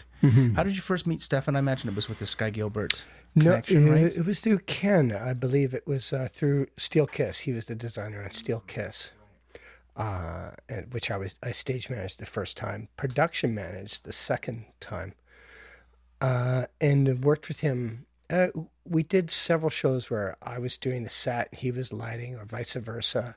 So we worked together a lot. But I learned um, it was from him that I learned model making. Uh, and that I mean, any model making skill I have I, is directly uh, attributed to attributed attributed to Stefan, uh, and just his exacting level of detail, and and just uh, yeah, like how to hold a knife, how to measure it out, how to you know never trust that the uh, the mat board has a right angle, you know, you know, just little things like that. I learned model making from him. Uh, and he uh, he was at Passe Muraille when I first got to Passe Muraille, and uh, and he taught me that building basically. That's and full stop. Holy segue! That's good. Moving on. No, Yeah, so- uh, uh, I was going to say that Run the uh, steam. the run out of steam. Oh, I'm just going to shut down now. Um, no, the uh, that seems to be because Plaxton trained Droege. Right? That's my understanding. Yeah. yeah. So it's Plaxton Droege to use your. So that's good. That's a pretty good company you keep, I think, Mm-hmm. uh, as far as your um, uh, your pedigree. so when you show your papers, you can have, oh, I'm a Plaxton, I'm a Plaxton Droege. Um, did you ever adopt the uh, RGB lighting thing that Plaxton taught Droege that Droege loves to use, or did you even know about that? No, you're looking at me like it's Well, dumbfounded face. It's funny that you say that because I've been using that a lot, but I didn't. No, explain to me what you mean. Give me the short so, version. uh, so my my understanding from from Stefan was that uh, Jim Plaxton um, was very fond of RGB color mixing in Mm-hmm. the backlight, and um, Stefan picked that up from him uh, as a great way to color mix. Um, and when you, when you do it properly, in that you really have to know how colors. Uh, you really have to know how colors mix. It can't be too close, obviously, because all of a sudden you get these like rainbows of light on the floor. But, um, anyways, that was his. He, Stefan always attributed that to his training with Plaxton. So I thought that if he uses it a lot, maybe you would pick that up. you know what? from him. It's funny because I do use that a lot, uh, and that may have come from him, and I just didn't realize it. That's interesting that you say that. Well, it's not uncommon. I mean, I used it when I was in when I was in high school. I used it because I'm you know special. No, I, it seems like an obvious thing to do once you start learning about color mixing, but to use it really well, I think, and to make it look like it's not RGB. I, I use really, it. takes some skill. I think. I use it a lot to cover my ass, basically, because it can give you virtually, in theory, you know, mathematics says you can get any color in the world out of it. It's not actually true, you know, but you can get a whole range. And I remember I used it um, as like a like a high like a high front light on um, uh, to kink in her hair when I took that to London. But I added in the amber as well. So I had like that 121, 122, 120, 121, 122, 1. Yeah, that's it. Uh, and and discovered that I actually didn't need the amber. You know, I'd never believed that I wouldn't need it, but in fact, the red and the green does give you the amber. It actually, you know, I got to see that on a large scale. Uh, but I did that because I knew that, you know, I had all these musical numbers in no time and I was going to have to like put it together really fast and I wanted options. Uh, but I use it a lot. I, we, we do it at, at uh, Theater Orangeville now, where I've been working for the last several years. We, we got rid of the scrollers in that little space because they're such a pain. They're so noisy and I hate them. I just hate them. Um, and instead, we just hung six par cans and we got the 121, 122, 120, 120, 122, whatever it is. Uh, and and I and I usually add those last when I'm doing a lighting design there. Uh, like I'll light the whole show in like when you do your lighting levels, and it's not till the cue to cue that I'll start like bumping in the cools or bumping in the warms over top of it, and it's like this little. It's like putting icing on a cake. It's a nice. It's and it's quiet and it's easy and yeah, yeah, Okie dokie. that's Uh, funny. I know it's weird. It's a weird connection. Well, it's maybe it's a maybe it's something that um, once you learn how to manipulate light, it's something you find easy to use. I think it's easy to get go down that road and be and uh, and not find the subtlety in it and go just give me the pink. Everything's pink all of a sudden, or all the blues at full. Um, but uh, so tell me about the connection to the Passe Muraille and Stefan Droege. Did he bring you into Passe Muraille? How did you get? Because you took on a residency um, there. And tell me about, first of all, tell me about the residency program at Passe Muraille and what the history of that is, and then how you found yourself uh, doing residency there. I don't know that it's a program per se. It's just uh, like Plaxton basically designed that building, uh, and uh, I liked on the on the on the podcast he told a story about how he regrets taking the floor out because that I remember him saying that to me. Uh, and I've only seen him once or twice in my whole career. You know, I've only met him once or twice, but uh, I've heard that story. You know, several times that he wishes he hadn't taken that floor. Me, I'm grateful he did. I love that room. I've always loved that room. My first experience there was with uh, DNA when we did uh, This is What Happens in Orangeville in the backspace. And I'd been working with Stefan, and Stefan was resident there at the time.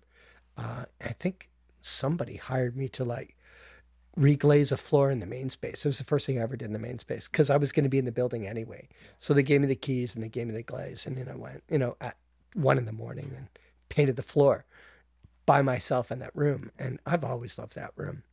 Uh, and uh, in the Susan Saran years, uh, they they actually asked me to to come on as resident um, to just to oversee all the shows and make them all work together. And I, I don't think I fully appreciated what that was. And I said no to it. And in the end, I ended up doing every show anyway. Uh, but I actually turned down the residency, but did one effectively. So because I think I was touring with uh, with Polygraph at the time, and I knew I was going to be away, and those tours were often like five six weeks at a time. Uh, but I think I did every show but one that year anyway. And when Lane came back, he brought Stefan back in to do all the sets. Uh, for I think Stefan did a year of doing all the sets and lights, and then in the second year he did the sets and I did the lights, and then in the the third year Stefan moved on, and I took over and we put the pros in, uh, and and I took it really seriously, and and I learned, I- you know, this is the only way I've ever learned is from my mistakes, but the residency there was was a real pleasure because you get to know the room, you get to know the the gear and everything that's in the space. Remember the first show we did there, I I had an assistant at the time uh, was Trevor Schwellnus, who was on that Theatre Ontario grant. He uh, I got him to go around the whole building and find every single riser, all of them, and and do a full inventory of the all the risers, the four by eights, all the weird little stock uh, like the the weird shapes, the curves, and we we and measure them all and draw them all and make models of them all. Mm-hmm. So and then we sat down and we designed a show like with Lego blocks, with risers that we already had, mm-hmm. because we there was very little money for the sets at that time, and it's probably still the case. What? Sorry, what year was this? I'm bad with that part. It's probably 93, 96, 90. Oh yeah, that's it for sure. One of those. I, I don't know. I honestly no, 97, 98 because Yeah. it was before I remember the the first breathe was 99, so that's a bit of a yardstick and it was before that. It was just before that. So maybe 97, 98. Um uh, the first residency there, I think, was 90 or 91, or maybe that season, 90, 91. And uh, and yeah, we built and we we built a whole set out of all these weird shaped risers, and then we threw them all out. You know, it's like one last show for them, and then get them the hell out of the building. And that's back when we like cleared out the shop, and the shop party started ha- started happening. Was in that same era, just because we managed to find it's like, hey, look, there's a whole room back here. Cool, you know. Like we just got rid of all the crap that had been accumulating for thirty years, and uh, and just got down to uh, got down to the basics, but also just learned how to like, you know, building a building a house plot in a way. I did that in that second year with Stefan, where I found all these curved steel pipes, and I was like, "What show are these from?" You know what? It doesn't matter, but let's let's add one of these and hang five lights on it. You know, so I had all those big. Uh, 20 and 30 40 degree Colortrans on them and let's leave them up for the next show and then we added another one and we had suddenly we had 10 lights that we didn't have to move because that grid is a, what used to be a death trap right so it's like let's try and go up there as little as possible Yeah, this is before they put. Now there's a catwalk that runs along and and goes goes upstage, downstage, and right left. But before it was Yeah. just a grid. It, well, it wasn't even a grid. It was it was a it was a sort of a series of pipes that had um, like uh, like the the what do you call them from catwalk uh, from uh, scaffolding like the what do you call this? Like uh, platform decks. Like yeah, like a platform decks. for yeah, scaffolding. Yeah, the they just had like angle iron that came down. They weren't even attached to the pipes. They just sat on it, so you could actually like hold yourself up on the guy wires that was all holding it up and shift it over with your feet. And that like the fact that nobody ever fell out of there is a miracle to me, a miracle. And with the old uh, paralip spheres, I remember somebody holding. Uh, I think it was Steve Marsh because he was like the smallest person on the crew uh, it, holding him by his legs as he like was running the barrel on a parallel sphere because they were like three feet long. These are the zooms. Yeah. yeah, the zooms are huge. Yeah, I remember we got a call from the theater museum asking for one. It's like, no, these are our best lights. You know, you can't have them. They certainly serviced. I mean, we, I'm gonna. I uh, got in contact at CITT about a year ago, uh, with one of the um, one of the guys from Great Interface. Uh, they're called something now, different. They're a different company, um, but they have connections. One of the one of the people who works in the in the executive there is one of the guys who work used to work for EC. And has the whole history of electrical controls and how it all developed. Those lamps, they went into service in the late 70s and they were still the best lamps to use Yeah. right up until the end of the 90s until Source Four kind of took over. Yeah. Um, but I mean, they're a 1K lamp and they're punchy. Yeah. And they would just, even the zooms Yeah. were great. Nice and even. Oh my Yeah. God. Beautiful field. The field was very, Yeah. very, no, none of this cosine. You can make a cosine, but it was very, very flat. It was Yeah. awesome. And they would fuzz out. I remember when I was, I'm just going to do a little digression here.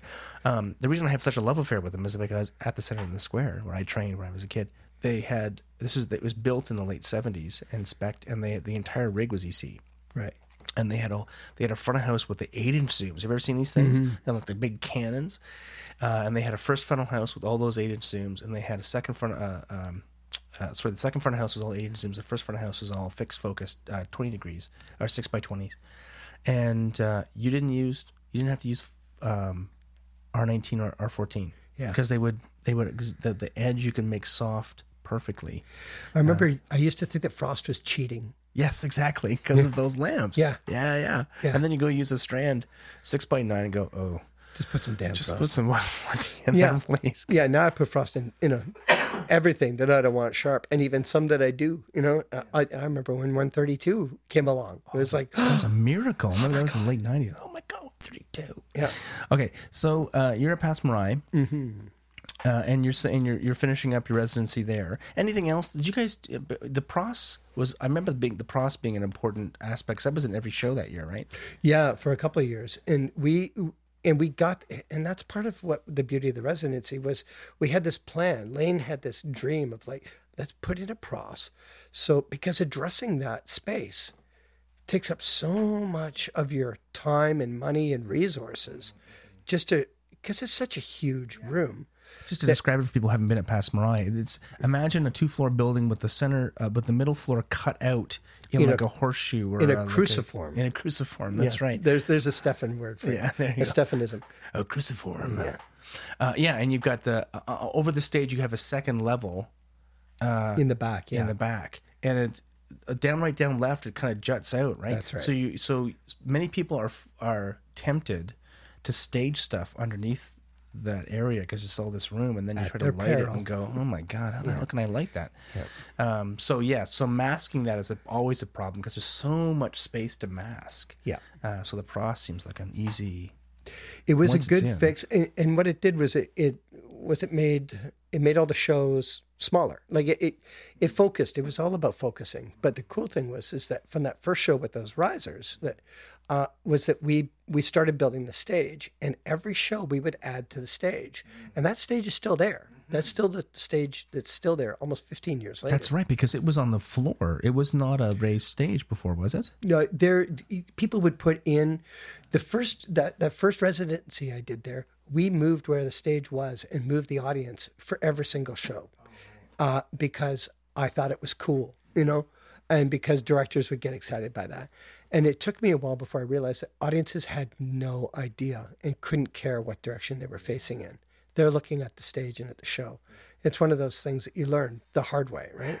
Uh, and and and people didn't have a clue. Like when we did Sleep Room there, uh, do you know about do you know about Sleep Room? Sleep Room was the biggest thing I did before Peep Show, and it uh, because it was in the main space and the back space and the men's washroom. It was everywhere, and we walled in that whole cruciform on the second floor was all walled in, oh. literally. So it created spaces going around the outside, and it wasn't until the end of the show that you actually went into the main space proper. Uh, no, that's not true. The show started you in there, but it was like this big grand entrance hall, mm-hmm. and then you left. And while you were in the other places, we did a full set change in there mm-hmm. and flew in all these beds like from the movie Coma, mm-hmm. you know. So like there were bodies floating 18, 20 feet off the ground, and then another uh, set on the on the on the ground that actually had humans. There were dummies in the air and humans on the ground. So when you came back into that space, it was like a whole other room. And we we completely confused people who'd been working there and coming there for years and years. Because we built, we did it all with drywall too. On the main floor, it was all with drywall because it was so much cheaper than buying, you know, building flats. We used every flat in the building and every flat we could borrow to do the cruciform on the second floor. But the first floor was all drywall. So it was real, like, it was very confusing for people. You know, like, where am I? You know, like they had no idea. Yeah, That's it was very cool, but it it almost killed us, and you know, it was Yeah. just you know, yeah. These shows where people get very ambitious in their brains, so that's going into Peep Show. I had had the experience of Sleep Room, you know, under my belt, and after Peep Show, I did a show in Montreal that I only lit. I came in doing your role, uh, called MTL 2000, which was another one that was like, you people are all insane, and you know, like, and you can tell them, but they don't find out until you know the week before opening that they've bitten off way more than they can chew. That's always the crunch time. Yeah. Great. So let's talk about. Uh, so coming out of the Passe Muraille residency, you did the first Breathe. But before, in that period of time at the end of the '90s, we're going to talk to Breathe uh, about Breathe at the end because you're doing a remount of it. Um, let's talk about. Not a remount. There's That's no a new such production. thing I'm sorry, it's remount. not No, a th- you know what? If two pianos has taught me everything, Yeah. anything, Yeah. everything, anything, it's th- they're literally, and I think this is a Stefan quote. There's no such thing as a remount. There's not. There's no such thing. It doesn't exist. Even, yeah. okay, I'm, I'm adamant about that. that's you know? good. No, that's Yeah. good. Well, let, let's let's segue into two pianos, four hands. Okay. um, which I think, if anything, is a hit. Mm-hmm. Two pianos, four hands defines what a hit is, right? Yeah, When You first did this in what year? Ninety six. Uh, it's 20 years. Uh, This year is the 20, 20th anniversary. So ninety five, it was first done at Tarragon. at Tarragon. Yeah, Yeah, I think I saw that It was the year before at the Spring Arts Fair, which you know, just as a little workshop thing that just went, people went bananas for, uh, and then we we did it as part of the main stage. So tell us about the show first of all. Starring and written by Richard Greenblatt and Ted Dykstra. two greats in Canadian theater. Yeah. Even, uh, despite that show, like if that show had never occurred, Yeah. these are probably two big figures, directors, actors in the Yeah, Canadian sure. theater. Uh, it came out of the Spring Arts Fair. Tell us about the show then. How did that uh, develop? Uh, it, it came out of the two of them uh, used to talk about the idea of you know doing a show together, and then somebody, I think Andy McKim, finally said, just you know, here's a couple of dollars, sit down and shut up and write the damn play, uh, and they did, uh, and uh, and it, I mean, there's so many famous two piano stories, but like before we even opened it the first time, they wrote a fax and just faxed out going, hey, we're doing this show, we open in a few weeks does anybody want this for their season? And the next day they had faxes back from every major the- theater in Canada going, yes, we'll take it. Yes, we'll take it. Yes, we'll take it. So we had a full tour and a and and a remount at at Tarragon booked before we even opened that show. Like so, it was a hit right from day one. Mm-hmm. Yeah. Uh, and the show consists basically of Ted and Richard with facing nested grand baby grand pianos, full Not grand pianos, nested. Yeah, yeah. Full grand pianos. but tor- sort of turned towards each other. So Yeah. the keyboards are upstage, downstage, That's right. and Ted is on stage left, and Richard's on stage right. That's correct. Oh, see, I haven't seen the show in twenty years, and they go through what it's like to to learn it's it's about learning to play the piano it's Right. it, it's like it's about learning to play anything there's a famous story that gets brought up at every single interview that uh, and it was actually andrew ackman who who introduced me to richard uh, who told him you know what this plays about tennis for me and, and Richard mentions it in every single interview. It's like a running joke now, uh, but it's true in that it's about it's about getting good at anything, anything that you have to practice and dedicate yourself to uh, and it's about it's about people's relationship with the instruments, about people's relationship with their parents, and it's funny now. Twenty years later, when I first did it, it I, I always identified with the kids. Now I identify with the parents. You know, it's yeah, and that's part of its success, right? It's such a universal play for people, Absolutely. right? And done in such an expert fashion, Yeah.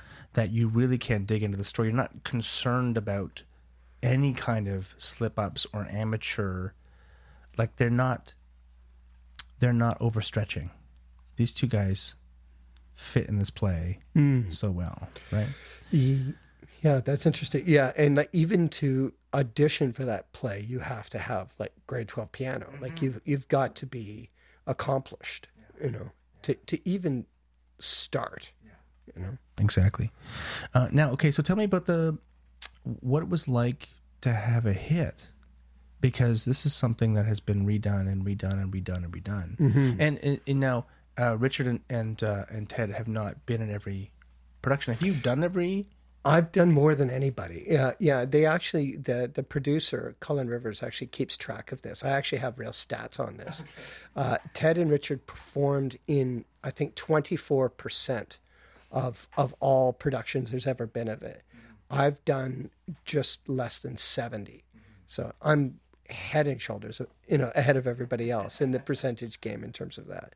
Yeah. And it's a pretty simple set, right? Well, there's been I've designed 13 sets for it, uh, uh, and it started off. Uh, it was just spandex and red, uh, like faux velvet, uh, was the first on Kee Klamp, and we literally David Hookster was the production manager, and we we literally FedEx the set from theater to theater for that first Canadian tour. Literally, it was like he did the math, and it's like, you know, if we make this smart, we can just FedEx this whole damn thing, except for the pianos. The pianos move with piano movers, and we took the same pianos everywhere, right across Canada. Fred and Barney, so we got them for free from Yamaha.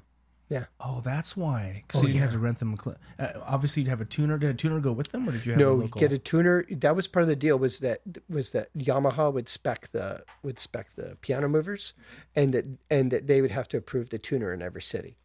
But we got free pianos for the whole year. I think, I, I think we've always had free pianos. Like it's been very very rare that they've spent a penny on pianos because it's like a commercial for pianos. And the relationship with Yamaha has been so strong over the years. We broke one string when we were in Regina and they sent out a full set. It's the only time I think we've ever broken a string. Uh, I think they broke one in California just recently, but I wasn't there at the time. Now the um, it is. If if you were doing the production now, like if you were a um, I'm doing it in a few weeks. Yeah. well, let's say if you're a regional theater, Yeah. d- is it not? I guess everyone sees you playing. You could probably use the clavia synclavia system, couldn't you? The the I'm the- rolling my eyes the- I know right you're now. rolling my, but but it, you know, it, it's amazed me that no one's ever.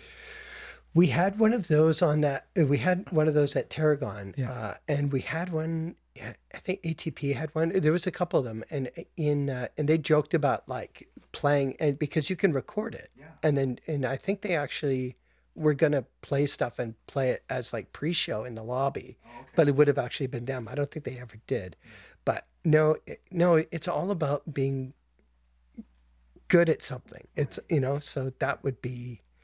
That, that wouldn't make sense in the a- context it's of the an play. anathema to the show. Anathema. Thank you. I did a uh, I did a show called of uh,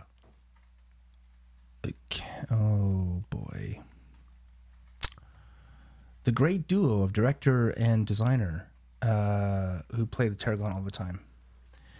Morrison, Ken? Morris Panych. I did Morris Panych play at uh, in Regina where we had Alan Moon and Patrick McManus were in it, and Alan they both had to act.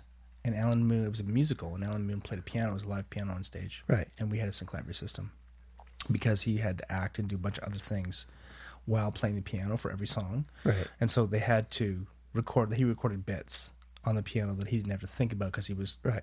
propping or something, doing some proppy business. Anyway, so that's great. So the so the same pianos traveled across country. Yeah. That seems Well, and to this day, when, big- when we do it, it's that's one of the hardest parts of the process is finding a matching pair of pianos. Mm-hmm. It takes months for them to do that because they have to match. They have like they have to match, uh, and they and they they have to be the same size. They have to be the same make. In the last time we did it in Japan, we we actually had we had two Yamahas that were the same size, but one was your standard C whatever it was. Yeah, like a, it was a, one of the twelve foot ones, so Yeah. maybe a C nine. Yeah. The other one was a was also a C nine, but it was one of their uh, one of Yamaha's top handmade, all handmade. It's like the Rolls Royce of Yamaha pianos. It was worth like a quarter of a million dollars, the one piano, and the other one was only worth like you know whatever, 250, 30, whatever. But yeah, but they had to like match them. The tuners had to match them, and they were able to do that. But wow, that sounds incredible. Yeah. Um, what was it like to have a hit? Because this like you, know, you it was a hit before they even went up, and it's toured everywhere. Yeah. Now, do you uh, is it the same design that goes everywhere? Yeah, yeah. We we now have a small, medium, and a large set, literally, and we match them up to the different uh, spaces. Uh, and that's again producer Colin. You know, he he. It's like moving pieces around on a chessboard. So the medium one is going to Neptune now. The large one is going to the Grand in London. So yeah, so we have three different sizes. So Did you have to negotiate just to get into the business side of things? Did you have to negotiate uh, a different contract? Like you were hired, you were the first designer, Mm-hmm. right? Um, when you, I mean, are you an ADC member? I used to be an ADC member. Okay, I'm no longer an ADC member. we should talk about that in a second. But Sure. before we get there, uh, did you have a standard ADC, ADC contract? Uh, it was on two pianos that I got an agent. That, uh, that uh, when when the Mervishes were sniffing around and Latimer Follows were, were like taking the boys out for dinner and New York, Ben Sprecher from New York was suddenly there. I, like I called Christopher Banks and said, "Chris, help me!" And he said, "That's so funny. I saw the show last night. I was going to call you today." And I said, "Good. Can we get together?"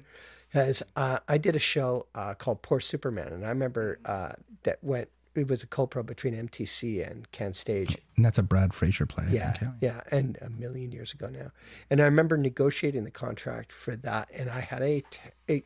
I've always hated that. Like I hate the money side of this business. I hate it, hate it, hate it. So when when all these big time producers were sniffing around, it's like I'm out out of my depth here. I have no idea what I'm doing, and I need help. So I went to Chris, uh, who's now magically transformed like a butterfly into Ian. Yes, yes. I'm going to be interviewing him for the podcast. Oh, Chris. Banks, I think, in the probably hopefully in the next Oh, few Chris. months. Yeah. Oh, good. Not Ian. Not. Uh, maybe I'll have Ian and Chris on the show. No, I talked to Ian on Monday. That would be fun, actually. that. Oh, that would be interesting to do. That would be to have fun. both. Maybe do an hour with Chris and then bring Ian in for the last hour to What, talk you about. don't have three mics? What's the problem? Anyway, it would be fun. It's about focus. It's about focus. Because Ian's just going to sit there and. Oh, maybe you should be. Anyways, um, so so now I sidetracked the entire conversation. Um, uh, and you found, and obviously Chris did you well. Like that was something that you Yeah. immediately be, took him on board, and he Yeah. negotiated all your contracts. Oh yeah, yeah, almost all. Uh, he doesn't handle uh, absolutely everything, which is great. Uh, uh, the um, Still Union shows uh, don't go through my agent, for instance, because I think uh, they're afraid of him. Um, uh, they were always intimidated by him, and they're also like, you know, we're talking minuscule budget, so it's not like he's losing out on anything. But I mean, and and and Ian's always been great about that. You know, like if you need me, I'm here. If you don't, you don't. You know, but like 98% of everything I do goes through him. Uh, just because it's so much easier, you know. Then at the end of the year, I get a little list of all the things I work on because I work on a lot of stuff. I mean, Of course. I'm a busy boy. Did you, um, when you got the um, the contract for two pianos, was that did it give you any other kind of freedom to do anything that you wanted to do? Like, was there a monetary freedom that you enjoyed? You said, "I'm going to do that small show that I wouldn't have taken before, but now I Oh would." God, no, no, no, no, no. It's not. No, I no, no. Two pianos uh, is good. I mean, does it pay well? Yes. Does it pay a lot? Absolutely not. I'm not making a cut of the box office. You know, I'm not one of the writers. I wish I was. Believe you me, I wish I was getting a percentage of that, but I'm not. You know, so eh, the thing that it gives me is is is a show that I know how to do very very well that I get to do very very often. Mm-hmm. That's all. It's it's another show basically. It's a good paying show. Absolutely. You know, and especially given the fact but it's also funny cuz like they they like to have me there. They like me to be there and and it's not like you go in like these you know these european tours i do you go in you load in on monday you're open on tuesday or wednesday. Mm-hmm. Two pianos it takes time you know because the pianos themselves need to get used to the room need to get you know and and even now like it still takes a day to tech that show mm-hmm. You know so it's it's always a full production period you know so i'm often gone for like five to ten days to do two pianos still after all this time you know Um, let's talk about what it's like to work outside the country because you've done a lot of work that way. Mm-hmm. Um, let's talk about Japan first of all. Is what I'm really interested in. Europe is seems intuitively. I had a chat with Bonnie Beecher, which will be coming out at, before this podcast goes out, I think, and she talks about Germany and working in that kind of field. But let's talk about Japan. Um, when did you first go to Japan? Uh, with Robert with Polygraph was the first time. Wow, and what year was that? Why do you keep asking me what year? It's important. This is history, my friend. Dates are important. I, don't know. Uh, I really, I honestly don't. Uh, and it, the funny thing about going to Japan the first time was we weren't actually doing the show. Uh, the show had uh, had closed uh, like for at least a year, maybe two years at that point. But a Japanese company wanted to do a production, and they bought our set and all of the props, and and brought Robert down just to do interviews and to be Robert. Uh, they brought Marie, who was the actress in it, down to direct the Japanese production. They brought the lighting designer down, and they brought me down. I don't think they brought the musician. No, they didn't bring the musician. Uh, no, Pierre didn't come. So it was Eric Folk and I and Marie and Robert. We went to teach them how to do the show, and I had I was replaced by three people. Well, I did myself. Suddenly became three people, and there was. I mean, it sounds like a joke uh, now, but it's true. There was there was one moment when I was answering all these questions, and they're so organized, and there's so many of them, and they're like always making little notes. Uh, but and we're like we're walking around backstage, and I put my coffee cup on the props table to answer a question about the set. And when I turned around again, it had a little square of tape around it and a little label in Japanese. Like I, I shit you not. That's That actually happened. It was like you can't make this stuff up. You know, I wish I had Instagram back in those days because I would have taken that picture like that. yeah, exactly. Sorry, That's am- sorry for snapping. No, no, no, you can snap. That's but okay. it was like it, it was yeah it was it's like every cliche you've ever heard uh, come true like the the level of professionalism the level and like when i made a mistake like when we take when we took two pianos there the first time we somehow on the plot on this huge like this the the, the theater was the biggest stage i've ever worked in that was the first time we went there. It was just gigantic. And we somehow on the plot put the the set in front of the backlights and never even noticed. It just we switched it was on the wrong line set and no one noticed. And they hung it and they put the wall up and then they come to me so apologetic like we're so sorry we're so sorry but we think there might be some sort of a problem and we, we'd just like to apologize. I went, what are you talking about? And they took me up on stage and went are these lights supposed to be there? And i was like oh my god no they should be on that one. How, they show me that paperwork it's like how did we do that? How did we make that mistake? You know? But we had you know my assistant and i we made this colossal mistake they apologized so many times for it, for hanging it in the wrong place. I went, no, no, no, this is me. This is entirely my fault. I have a I did a time I was doing a time lapse uh, of the setup there, and the time to rehang that entire line set of lights was maybe two minutes. No. Oh yeah. Oh yeah. You'll have a hang there with thirty people. I tried to count. I couldn't do it. They're all dressed in black, right? None of them are talking. They've all got like a little mini version of the plot, and it's silent. And I'm like, how many people are on this crew? And I was like, one, two, three, four, five, six, seven, eight. No, he moved. One, two, three. And I couldn't do it. I couldn't do it. I'm like, one, two, three. There must have been 25, 25 to 30 people on the lighting hang. It's like, like, yeah, unbelievable. Like a colony of ants. Like that's a level of organization. Just like they both came in. It was like, back out again. Wow. It's like, And what about labor? Uh, you obviously had translation translators. Yeah, we had a translator. Uh, and there was a lighting director. So, and when we were at the at the lighting board, and there were two, there was two lighting boards. There was one for all the, because we had moving lights. It, was back when projections were still uh, too expensive to use. So instead, we had all these, you know, Mac whatever they were, uh, moving lights with all these custom made gobos in it doing the projections, which now is just like ridiculous to think about doing. But anyway, so we had a moving light desk and a regular desk, and that all that communication went to um, the lighting director. He did the focus. I told him what I needed. He told the crew.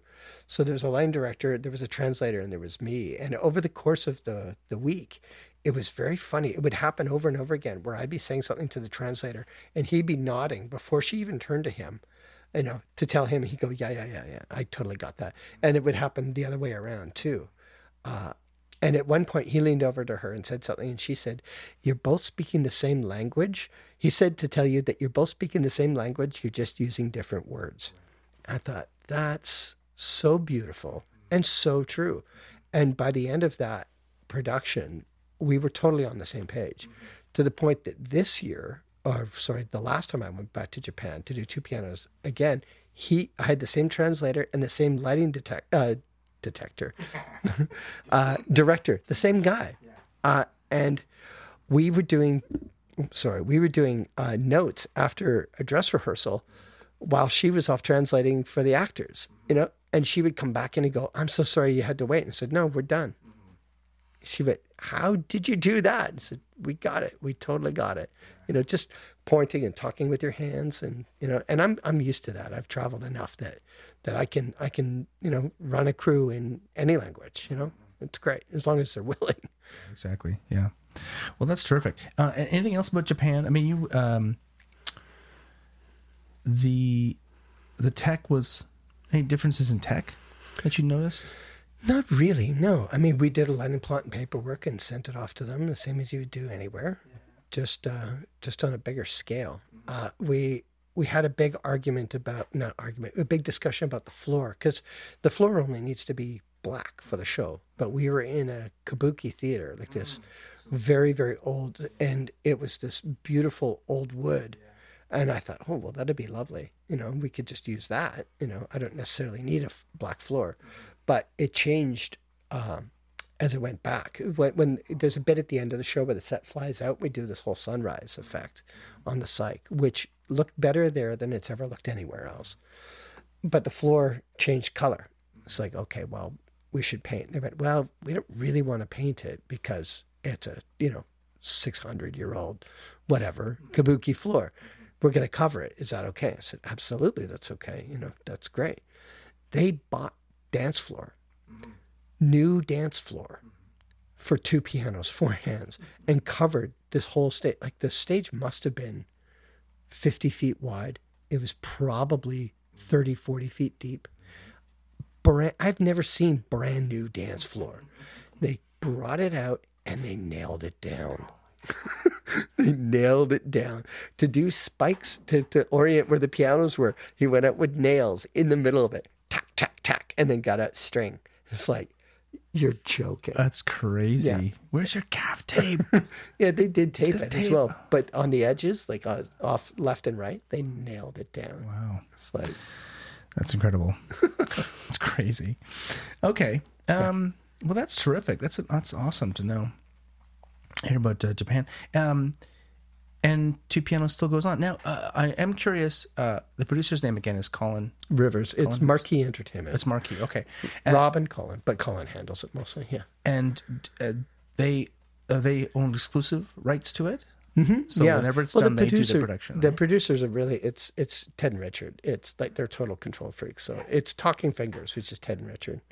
Yeah, and it's fun. I mean, they're the writers, they're the directors, they're the producers, they're you know they're everything. So whatever what they say, what they want, they get. Yes. well, that's great. you know and it's and, and they're both i I met ted on that i'd never met ted before richard used to uh, i'd done two shows before that with richard and he sort of went back and forth between me and glenn davidson in those days and then I got two pianos, and I've never worked with him on anything else ever again. That ended my my my career, design career with Richard, but started it with Ted, you know, who I still work to this day, you know, with Coal Mine now. Um, oh, that's right. yeah, Oh, uh, let's talk about coal mine just for a second before we get on to breathe, because coal mine is one of the um, it's it's one of the I think a new kind of uh, wave in theater where you're renting out non-traditional spaces and making theaters out of them. And this storefront is one in Toronto. We've that we talked about people who listen to the audience, um, the disappearing audiences uh, uh, episode from the title block will know about storefront from that. Uh, but uh, coal mine is the same thing. It's in the basement of what used to be Magic Oven, but that's moved, right? So it's Yeah. a, it was a restaurant above, and, and below was a, basically a was probably a storeroom for this. It's actually a little. Um, it's like a. It's got dance floor in it. It's like a little uh, event space, but it's tiny, tiny, tiny. Yeah, it's this this red carpet. Everything in my house comes from shows. This is from uh, uh, the, the Motherfucker motherfucker Wears a the Hat. Yeah, yeah, yeah. This is the stage. Yeah. That, so this is how big that stage was. Exactly. Uh, that was a great show, by the way. Thank you. It was incredible to watch because you're there was basically two rows of seating Yeah. along the perimeter of the thing, and in the Yeah. middle is uh, Sergio Di Zio uh, and uh, uh, Juan. Juan Hjorn. Yeah. Yeah. in I- five feet away, yeah. right? I always said it was like seeing the Stones at the El Mocambo. It's Like- totally the same thing. Yeah. It's an, and it, got some. It got nominated for several awards at the Doras. Yeah, yeah, and Sergio won for won a Dora for that. Yeah. he was great. And he was awesome. Was I so wanted a, a, a Dora nomination for the lighting design for that, just because it was only six practicals. yeah, it was. Yeah, it was a bunch of lamps and a that was it. pendulum light, right? Six practicals. How do you feel about that? Like, I feel like it, in uh, I went and saw something at the storefront that wasn't a storefront production; it was a rental, and um, it was a bunch of. It was lit by whatever the storefront has, which is a bunch of clip lights, hmm. and I felt like they were trying to do theatrical lighting with non-theatrical lighting, and they failed. Hmm. Um, I thought it was really just. I felt cheated as an audience member because I thought Oh, it was. wow. I was well because I was expecting either either don't worry about it and do in situ lighting, mm-hmm. but you're using no, you're using non theatrical stuff to try to do a theatrical effect, and it's failing. And it's like it was like it was like someone didn't. It was like it was unthought of. Right. So they thought, well, we have to see people. Oh, let's use those lights that are up there, and we'll be fine. And didn't think about it as a design element Right. uh, and I felt cheated. But whereas in the coal mine, you guys made a specific. There were obviously choices made, right? And that I appreciated and understood and loved. Great. Like got over it. Like it was great. Great. Right? It's, it's going to be non-traditional. It's Did you find it dark? No, Okay, cool. I didn't because you're in a small space and Yeah. you can light it with little bits. Yeah. Right. Yeah. Um, no, quite appropriate. I was totally brought into the. I knew where they were, Yeah. uh, and every because the set didn't change. That's right. Just the actor's configuration changed on it, right? Yeah. Yeah, and how they used it. Like sometimes they pretended that the table wasn't there, and and as I said, it was only six lights, but it was ne- in each location used the same combination of those 6 And uh, originally, I was tried to get away with only using two in each of the three locations, so that I'd never reuse them.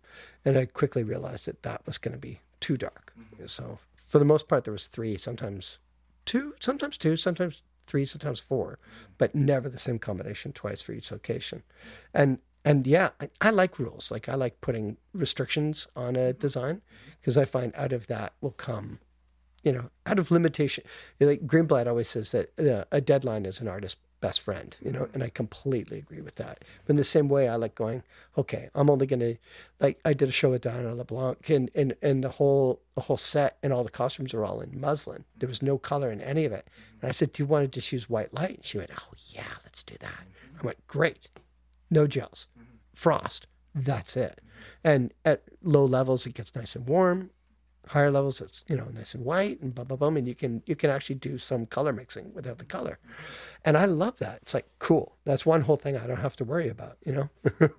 You know in a funny way it's less work but in others it's like okay now direction matters so much you know? Uh, okay, let's touch let's touch on STO Union. yeah we do have to get to breathe, and I want to talk about that for about twenty minutes. Let's just talk talk on touch on STO Union. Uh, first of all, uh, this is Nadia Ross's company. Yeah. out of Quebec, out of uh, wakefield quebec Wakefield, Quebec. Tell me about your involvement with them and what you find. Um, it came out of uh, uh, Nadia was in. She was an actor in several shows I did. Uh, she did something in the backspace. Uh, she, yeah, I, I, they'd invited me to do a show called Recent Experiences that I couldn't do probably because of two pianos. Uh, two pianos has gotten in the way of lots of things, um, but that's okay. I'm not complaining. Uh, so I actually couldn't do it when it was in Toronto. Then she got uh, invited to do it in Montreal at the uh, Festival des Amériques, uh, or now called the Festival Transamérique. Anyway, uh, and I've sort of become, and this comes out of, goes all the way back to See Bob Run in a funny way, is because I've toured so, much with that show, with the Chet Baker show, with with Robert. I'm sort of, I became Mr. Touring guy. He's toured a lot. He knows what he's doing. So when they got invited to the to the festival, she said, "Would you come and light it now?" Because they had, I don't, I don't even know who lit it the first time, uh, but uh, you know, would you come in and do a new design for it? And I said, absolutely. Uh, and I've been working with her ever since, and that was ten years ago now. So we did that show. We did Revolutions in Therapy, and uh, seven important things. And now we're doing a show called What Happened to the Seeker, and and they're very low budget. They're very they come from the heart. They're very real. And in seven important things we did, uh, and they've been very poorly received in Toronto. Uh, in, until seven important things, which we did at SummerWorks a couple of years ago, and it did really, really well. And now we're doing Seeker. This is going to be a perfect transition into Breathe, because because we're doing it, uh, and we have a two week residency at the uh, at the theater center, and she gave the first week to me because she didn't want to. She didn't need to run the show all that time. No one's going to come that many times. Let's be honest. Uh, and it's a great show, and we just did that in Berlin. Uh, we've been to Berlin with almost every one of her shows. We took seven important things to Russia, so it's it's been a lot of fun. It's incredible in a period of time. uh, In the conversation I had with Ronnie Burkett, the um, he was having trouble touring internationally because the producers that book those international tours are because of austerity and the economy in the last three four years have really stopped booking international tours. Right. And because Canada doesn't, though that support for international touring has, am I right? Almost evaporated. Yes. Yeah. So, uh, how has Nadia and STO Union managed to continue to tour? by doing it on a very, very, very small scale. They literally for Seeker, they're the the set uh, travels in their luggage. There's only four of us. Like it's it's all about keeping it simple. Uh, seven important things is the same thing. Like very little of it needs to be shipped. Literally, the Seeker, which is like it's a it's a total multimedia. There's it takes place on the stage, in the audience, and in a different room in the in the theater. Act one, t- you split the audience into three places, uh, pieces, parts, three, yeah, groups, whatever. Oh my God, I can't talk anymore. It's been too long. Um, uh, but one of them's a full uh, installation, like a full gallery of all these different pieces. Some of them motorized, uh, like all of them like handmade and like uh, and they travel with all that in suitcases like it's incredible and built that like they're that whole company is founded on the knowledge that they're going to have no money to travel with right so That's incredible. I mean, I'm, I'm glad they're doing well. I- I- Um, and they obviously represent Canada well. Yeah, oh, they're yeah. getting invited back. Yep. In all these places. Well, that's good to know. yeah Um, but it's not the lepage tour budget by any means no, no, no, of course not. All right. Well, let's talk about breathe, Okay. and then we'll. This will. I. I've been talking about. I want to talk about process. I, I did want to mention something though. It seems like STO Union and uh, has benefited from this. Your commitment to making choices that are simple, that tell the story in a way that's efficient. Uh, and I think it's important for people who are going into theater, who are expecting, like we've talked a lot about the big Shaw. I've done, did a bunch of Shaw interviews this year, and so people have heard people talking about these giant shows that are done down there, and then you know, uh, big designers are doing the, all the regionals, which are huge. It's probably important to know uh, that even though the show is small, uh, having a designer on board to make those decisions and make them tell and tell the story uh, and focus on telling the story visually is still essential. So even if you're doing a If not more so. exactly, you're doing a tiny show, you have to have a designer on board to help you tell that story. Yeah. Uh, even if it's just six practicals. Yeah. Choosing those practicals Yeah. Is even more important because people Yeah. are going to look at them and, and understand those choices. Am I? Yeah, that make abso- sense? Yeah, absolutely. Uh, I, I remember um, years ago, Jan Komarek uh, did a show uh, called Alien Creature in the backspace at Passe Muraille, and I remember, I remember like cursing him because he only used eight lights, and I finally topped him with motherfucker. He used eight lights, and his and he was up for a Dora against the Lion King. Right. He won. You know, like it yeah. I mean but he i mean the stuff he does is like it's poetry. It's like damn poetry on stage what he creates you know? I can't i can't do what he does. That's why i'm not Jan Komarek.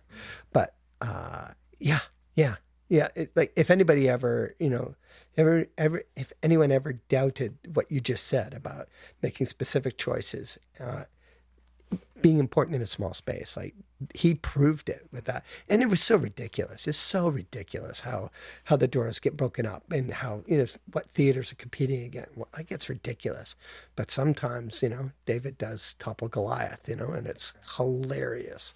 And, and just as a matter of scale, The Lion King had a thousand source fours in it, on top of, uh, but besides all the moving lights. Yeah, So take that, Broadway. and a gorgeous show. A Beautiful. I remember w- when we did two pianos in New York the first time. It had just opened in New York, mm-hmm. and and I remember Andy McKim saying, you know, I was talking to him on the phone about the something to do with the show, and he was trying to explain to me a, a problem they were having, and I was trying to solve it over the phone. And I said, "What are you doing?" He said, "Oh, I'm going to see Lion King tonight," and I laughed at him because I pictured like Beauty and the Beast, people in big costumes, you know. And then, like a week later, I'm in New York and I'm passing the Disney store on Fifth Avenue, and they have some of the maquettes mm-hmm. In the window, and my jaw hit the floor. It's like some of the most beautiful work I've ever seen.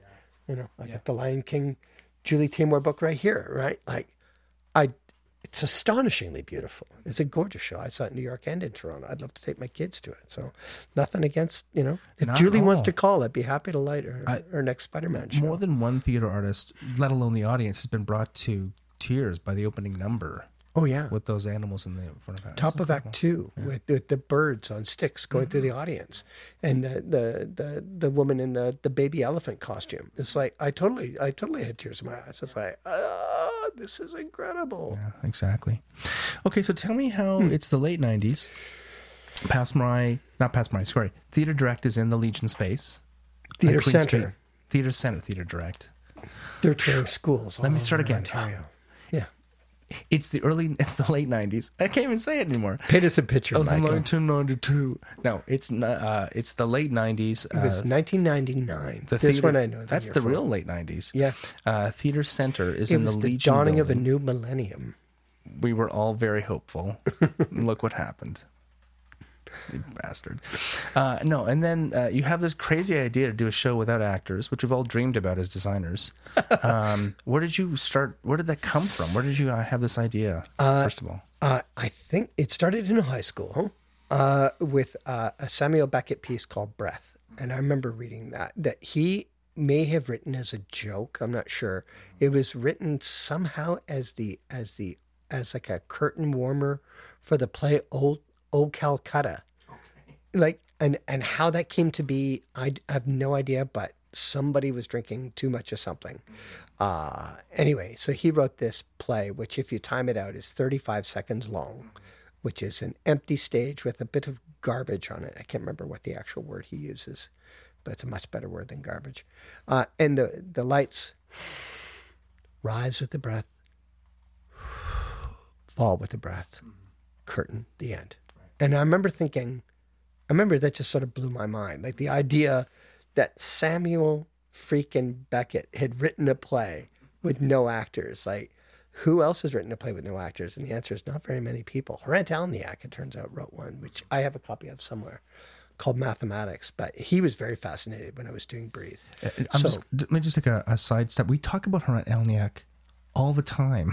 Oh, yeah? on the title block. Jim Plaxton. Oh, uh, I've ta- work with Jim, uh, like a bunch of people. Uh, uh, and I, I think I need to do more, uh, have greater discussion because I, quite frankly, and I'm this is my own ignorance, um, have dismissed because I came into Toronto in the 90s, and a Uh-huh. lot of the work, important work he did was in the 80s and 70s. Got remounted, obviously, Lucky Strike, etc. But um, Did you, see know, that? Did you see the I remount? didn't see the remount. No, the no, no. remount was fantastic. Apparently, it was great. I Yeah. think that's he. It should be a movie. I don't know why that's not an action movie. I really don't. oh, that's a good point. Yeah, it should be. It, it totally should, be. totally be a film. I should make that as a film. See, there you go. Check. you you are in the country. You got lots of time in your hand. You can sit in your tub I got lots of time on in the middle of the on the- backyard. on the yeah, my fire there. redneck hat. Yeah. Yeah. Sorry. Anyways, go on. So, uh, okay, quick Hrant story. Uh, the the first time, one of the I've worked with him a couple of times, but the first time I worked with him, uh, he he was describing this these dream scenes. I have to do the voice a little bit, and he wanted the light to be cold. It must be cold. Okay, I want cold light. And I said, sure, no problem. I can do that. So we're in the backspace of Passe Muraille, and I've got like these blues, and like the blues come up for the dream scene. He's like, why why is it blue? Why is everything fucking blue? And I said, Well, you asked me for cold light. So yeah, yes, cold, but she's naked. Like it's got to be passion. It's got to be red. It must be red. I was like, okay, okay. On the next break, you know, I'll change it over, but let's just set a level and we'll just work through it. And then we get to the next cue and he goes, "It's blue. Why is it still blue?" And it's like, fine, I'll get a fucking ladder. And I went up and I like changed it all to red. And he goes, "Yes, now it's passion." I was like, oh, okay. Fine. No, sometimes can't what was the line? He said, How much longer must I be tormented by these lights? it was like, Give me a damn extension ladder. I'll change them right now. That's enough. That's excellent. Yeah. All right. So then, breathe, then So breathe, breathe, Breathe. breathe. Uh, breathe came out of a desire to do, uh, to direct something, uh, to finally to because I've been a hired gun for a long time. I mentioned to you earlier, uh, in our little pre-interview, that I almost quit lighting design, and and because I I always found it so frustrating to communicate with a director what I was going to do, you know, so that they would trust you enough to do your job. Because I used to dread doing lighting levels uh, because you'd bring up something and they'd go, oh, you know, You're like, oh God, what have I misunderstood?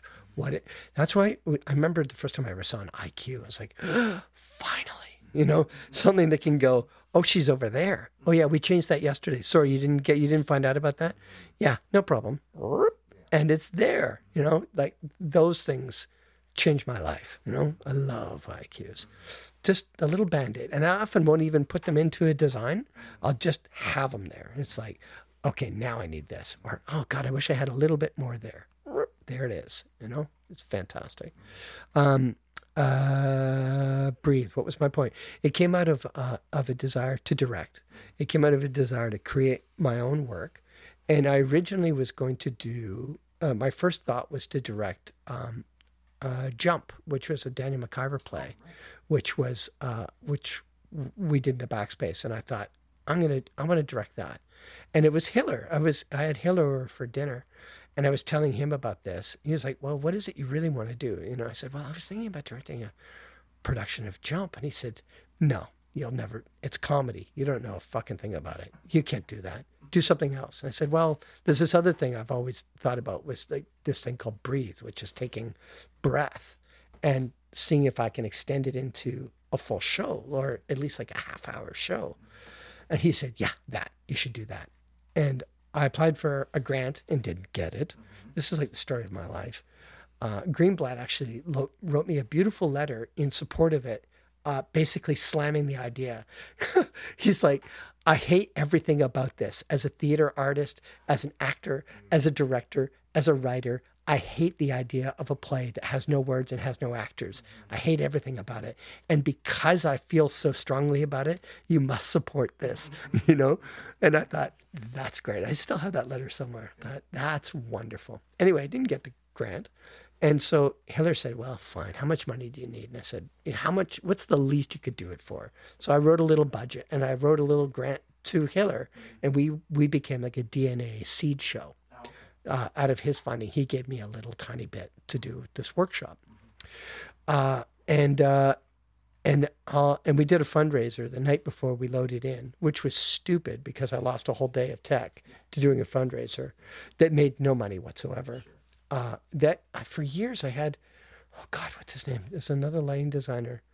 For years, bugged me about doing it again uh, because it was a it, it came out of um, something Sandra Marcroft told me about that she did in university, where they were given six lights and you had to pick a song and an object. So I did this exhibition of lighting design the night before we loaded into Breathe, where I brought in a bunch of designers and they picked an object and they picked a song and they had to light this object in tune to the song. I thought that's this is great. It'd be a great night out. Nobody but like a handful of line designers showed up for it, and I think somebody else should do it, but it shouldn't be. You, should do it. You should do it as as a fundraiser As for a, the title as a fundraiser. for the title block. Yeah, we're having a hard enough time getting people to sign up for two bucks an episode on Patreon. So I'm that's a little plug for Patreon. You should really sign up for Patreon.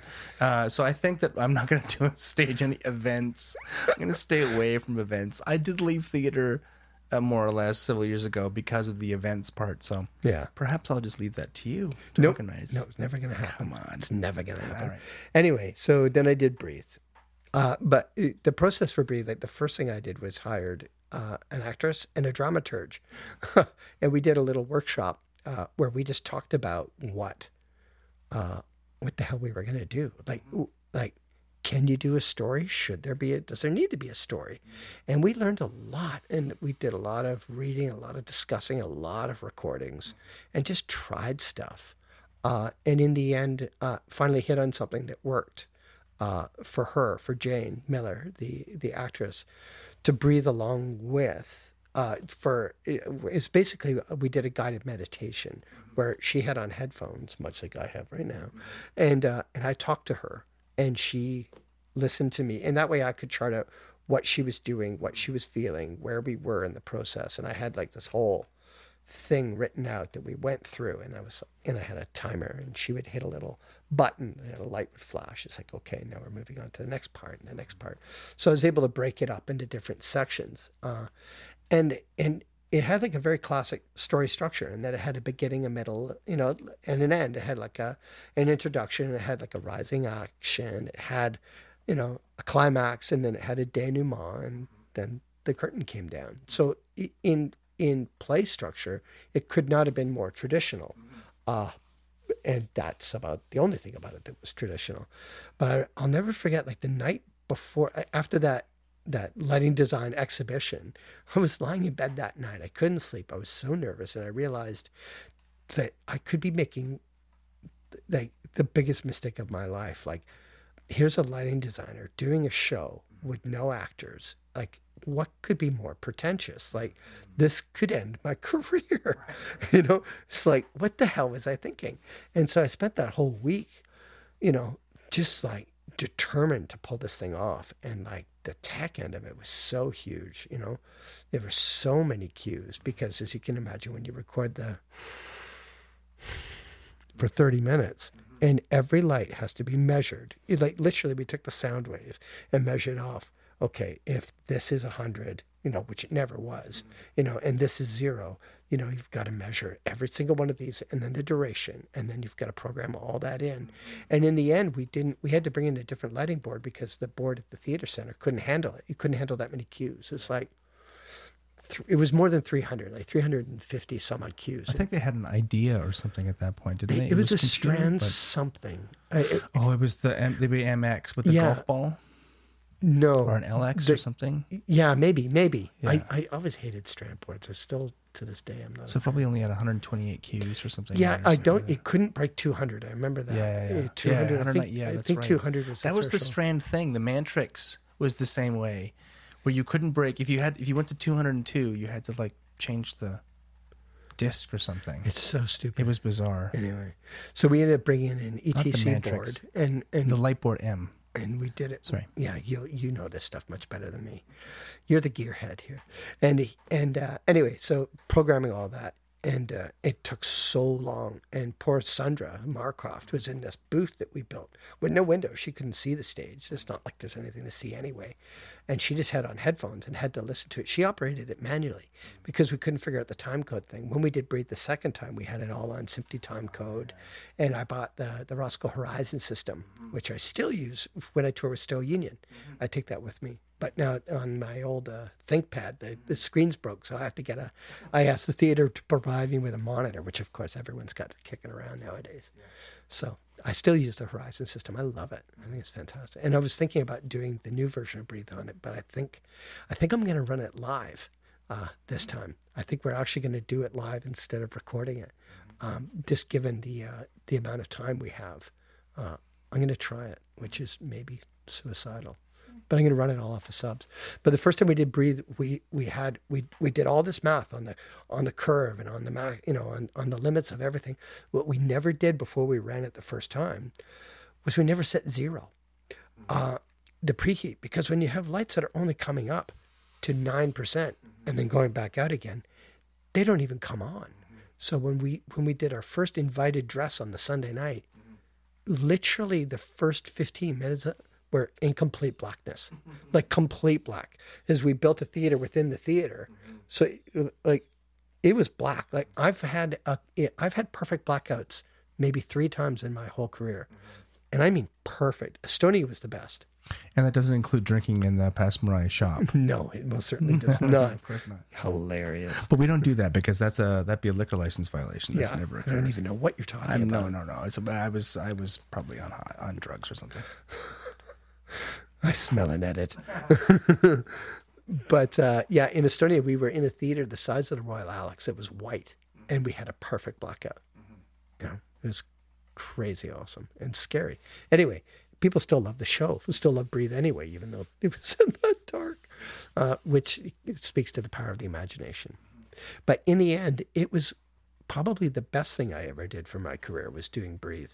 Because for the first time, uh, people looked at me as an artist uh, and took me serious on that front. And I had several people that, that hired me specifically because I'd done that. And it's still happening now, like a, whatever it is, you know, 15 years later. Uh, I just uh, I'm uh, I met with a, a writer and a director, and they actually called me because I'd done Breathe, because they've they're doing a show that had a very specific lighting issue that I'm doing in the spring at Can Stage, and they're like, you know, you're the guy that did Breathe. You could probably do this. like, wow, wow. Like, there's no way you could have seen it. There's no video of it. There's a few photographs, but that's it. You know, we tried to videotape it several times. Yeah, that never works out, does it? The uh, Oh, it really didn't work. one of the things that um, no theater just can't be put down onto any kind of medium. You kind of have to experience it, right? Yeah. And word of mouth is really important. Yep. In that case, Yep. to sell it. Yeah. So when you move to the second, so so there's no such thing as a remount. What did you change in the second? Uh, everything. Like, it was a complete rebuild. It was a new. It was a new recording of Jane. It was a new, uh, new musical composition. It was a new set. The design was the same, but it was. I made it bigger to accommodate a larger audience, uh, wider, but I also made it shorter, uh, so that it could tour, um, and it did, which was great. Uh, it tour it did a, did the run in Toronto. Then it went to the ICA, uh, the Institute of Contemporary Art in London, uh, England, uh, as part of the Mime Festival, which uh, it piggybacked on the Overcoat. Literally, our production manager Sean Baker was also the production manager for the Overcoat, and he had about five feet of space at the end of one of their um, shipping containers that we made sure our set could fit into. Literally. Uh, So that, a lot of design choices went into that. So and it was a one way trip because there was no way we were going to afford to ship it back. So I went to London and did a sold out run there. We actually added shows before we even left Toronto, which was great. Uh, and then a couple of years later, we took it to the Traverse in Edinburgh and did it there. And then it died a quiet death a few years later on a pig farm because we couldn't get any interest in taking it anywhere else. I mean, yeah, but phenomenal. I remember telling somebody, you know, I uh, I was explaining to somebody I was a bit disappointed in, you know, that it didn't do more. And they said, You did a sold out run at the ICA. Like, what more did you think this show was going to do?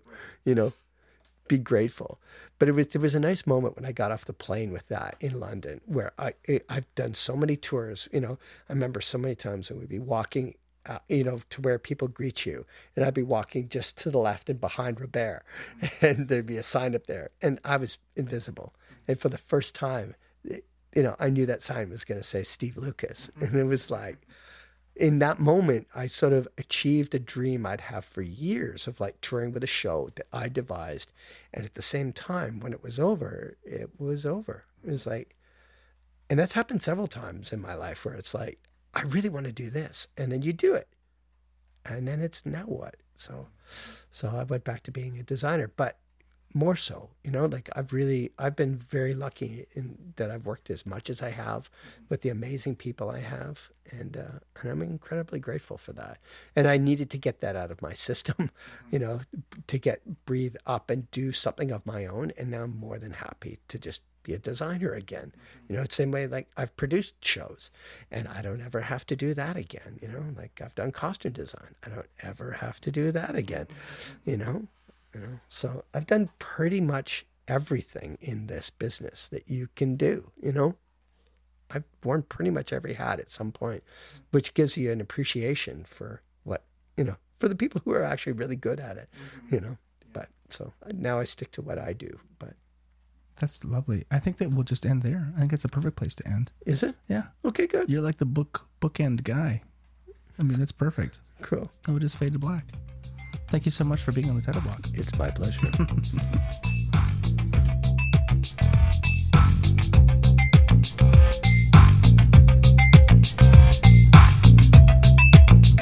That was designer Steve Lucas speaking to me from his design studio in Creemore, Ontario last September.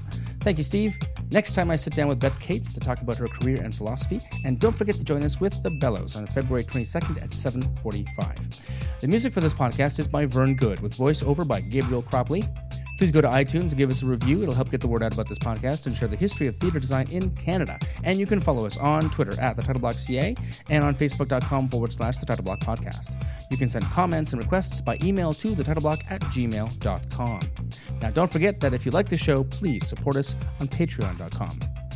Feel free to share this with your friends, colleagues, students, and teachers, or listen to it while you try to fathom why Theatre Ontario did not get Steve Lucas a grant to apprentice with Robert Lepage. I mean, come on. I'm Michael Cruz, and I'll see you next time on the title block.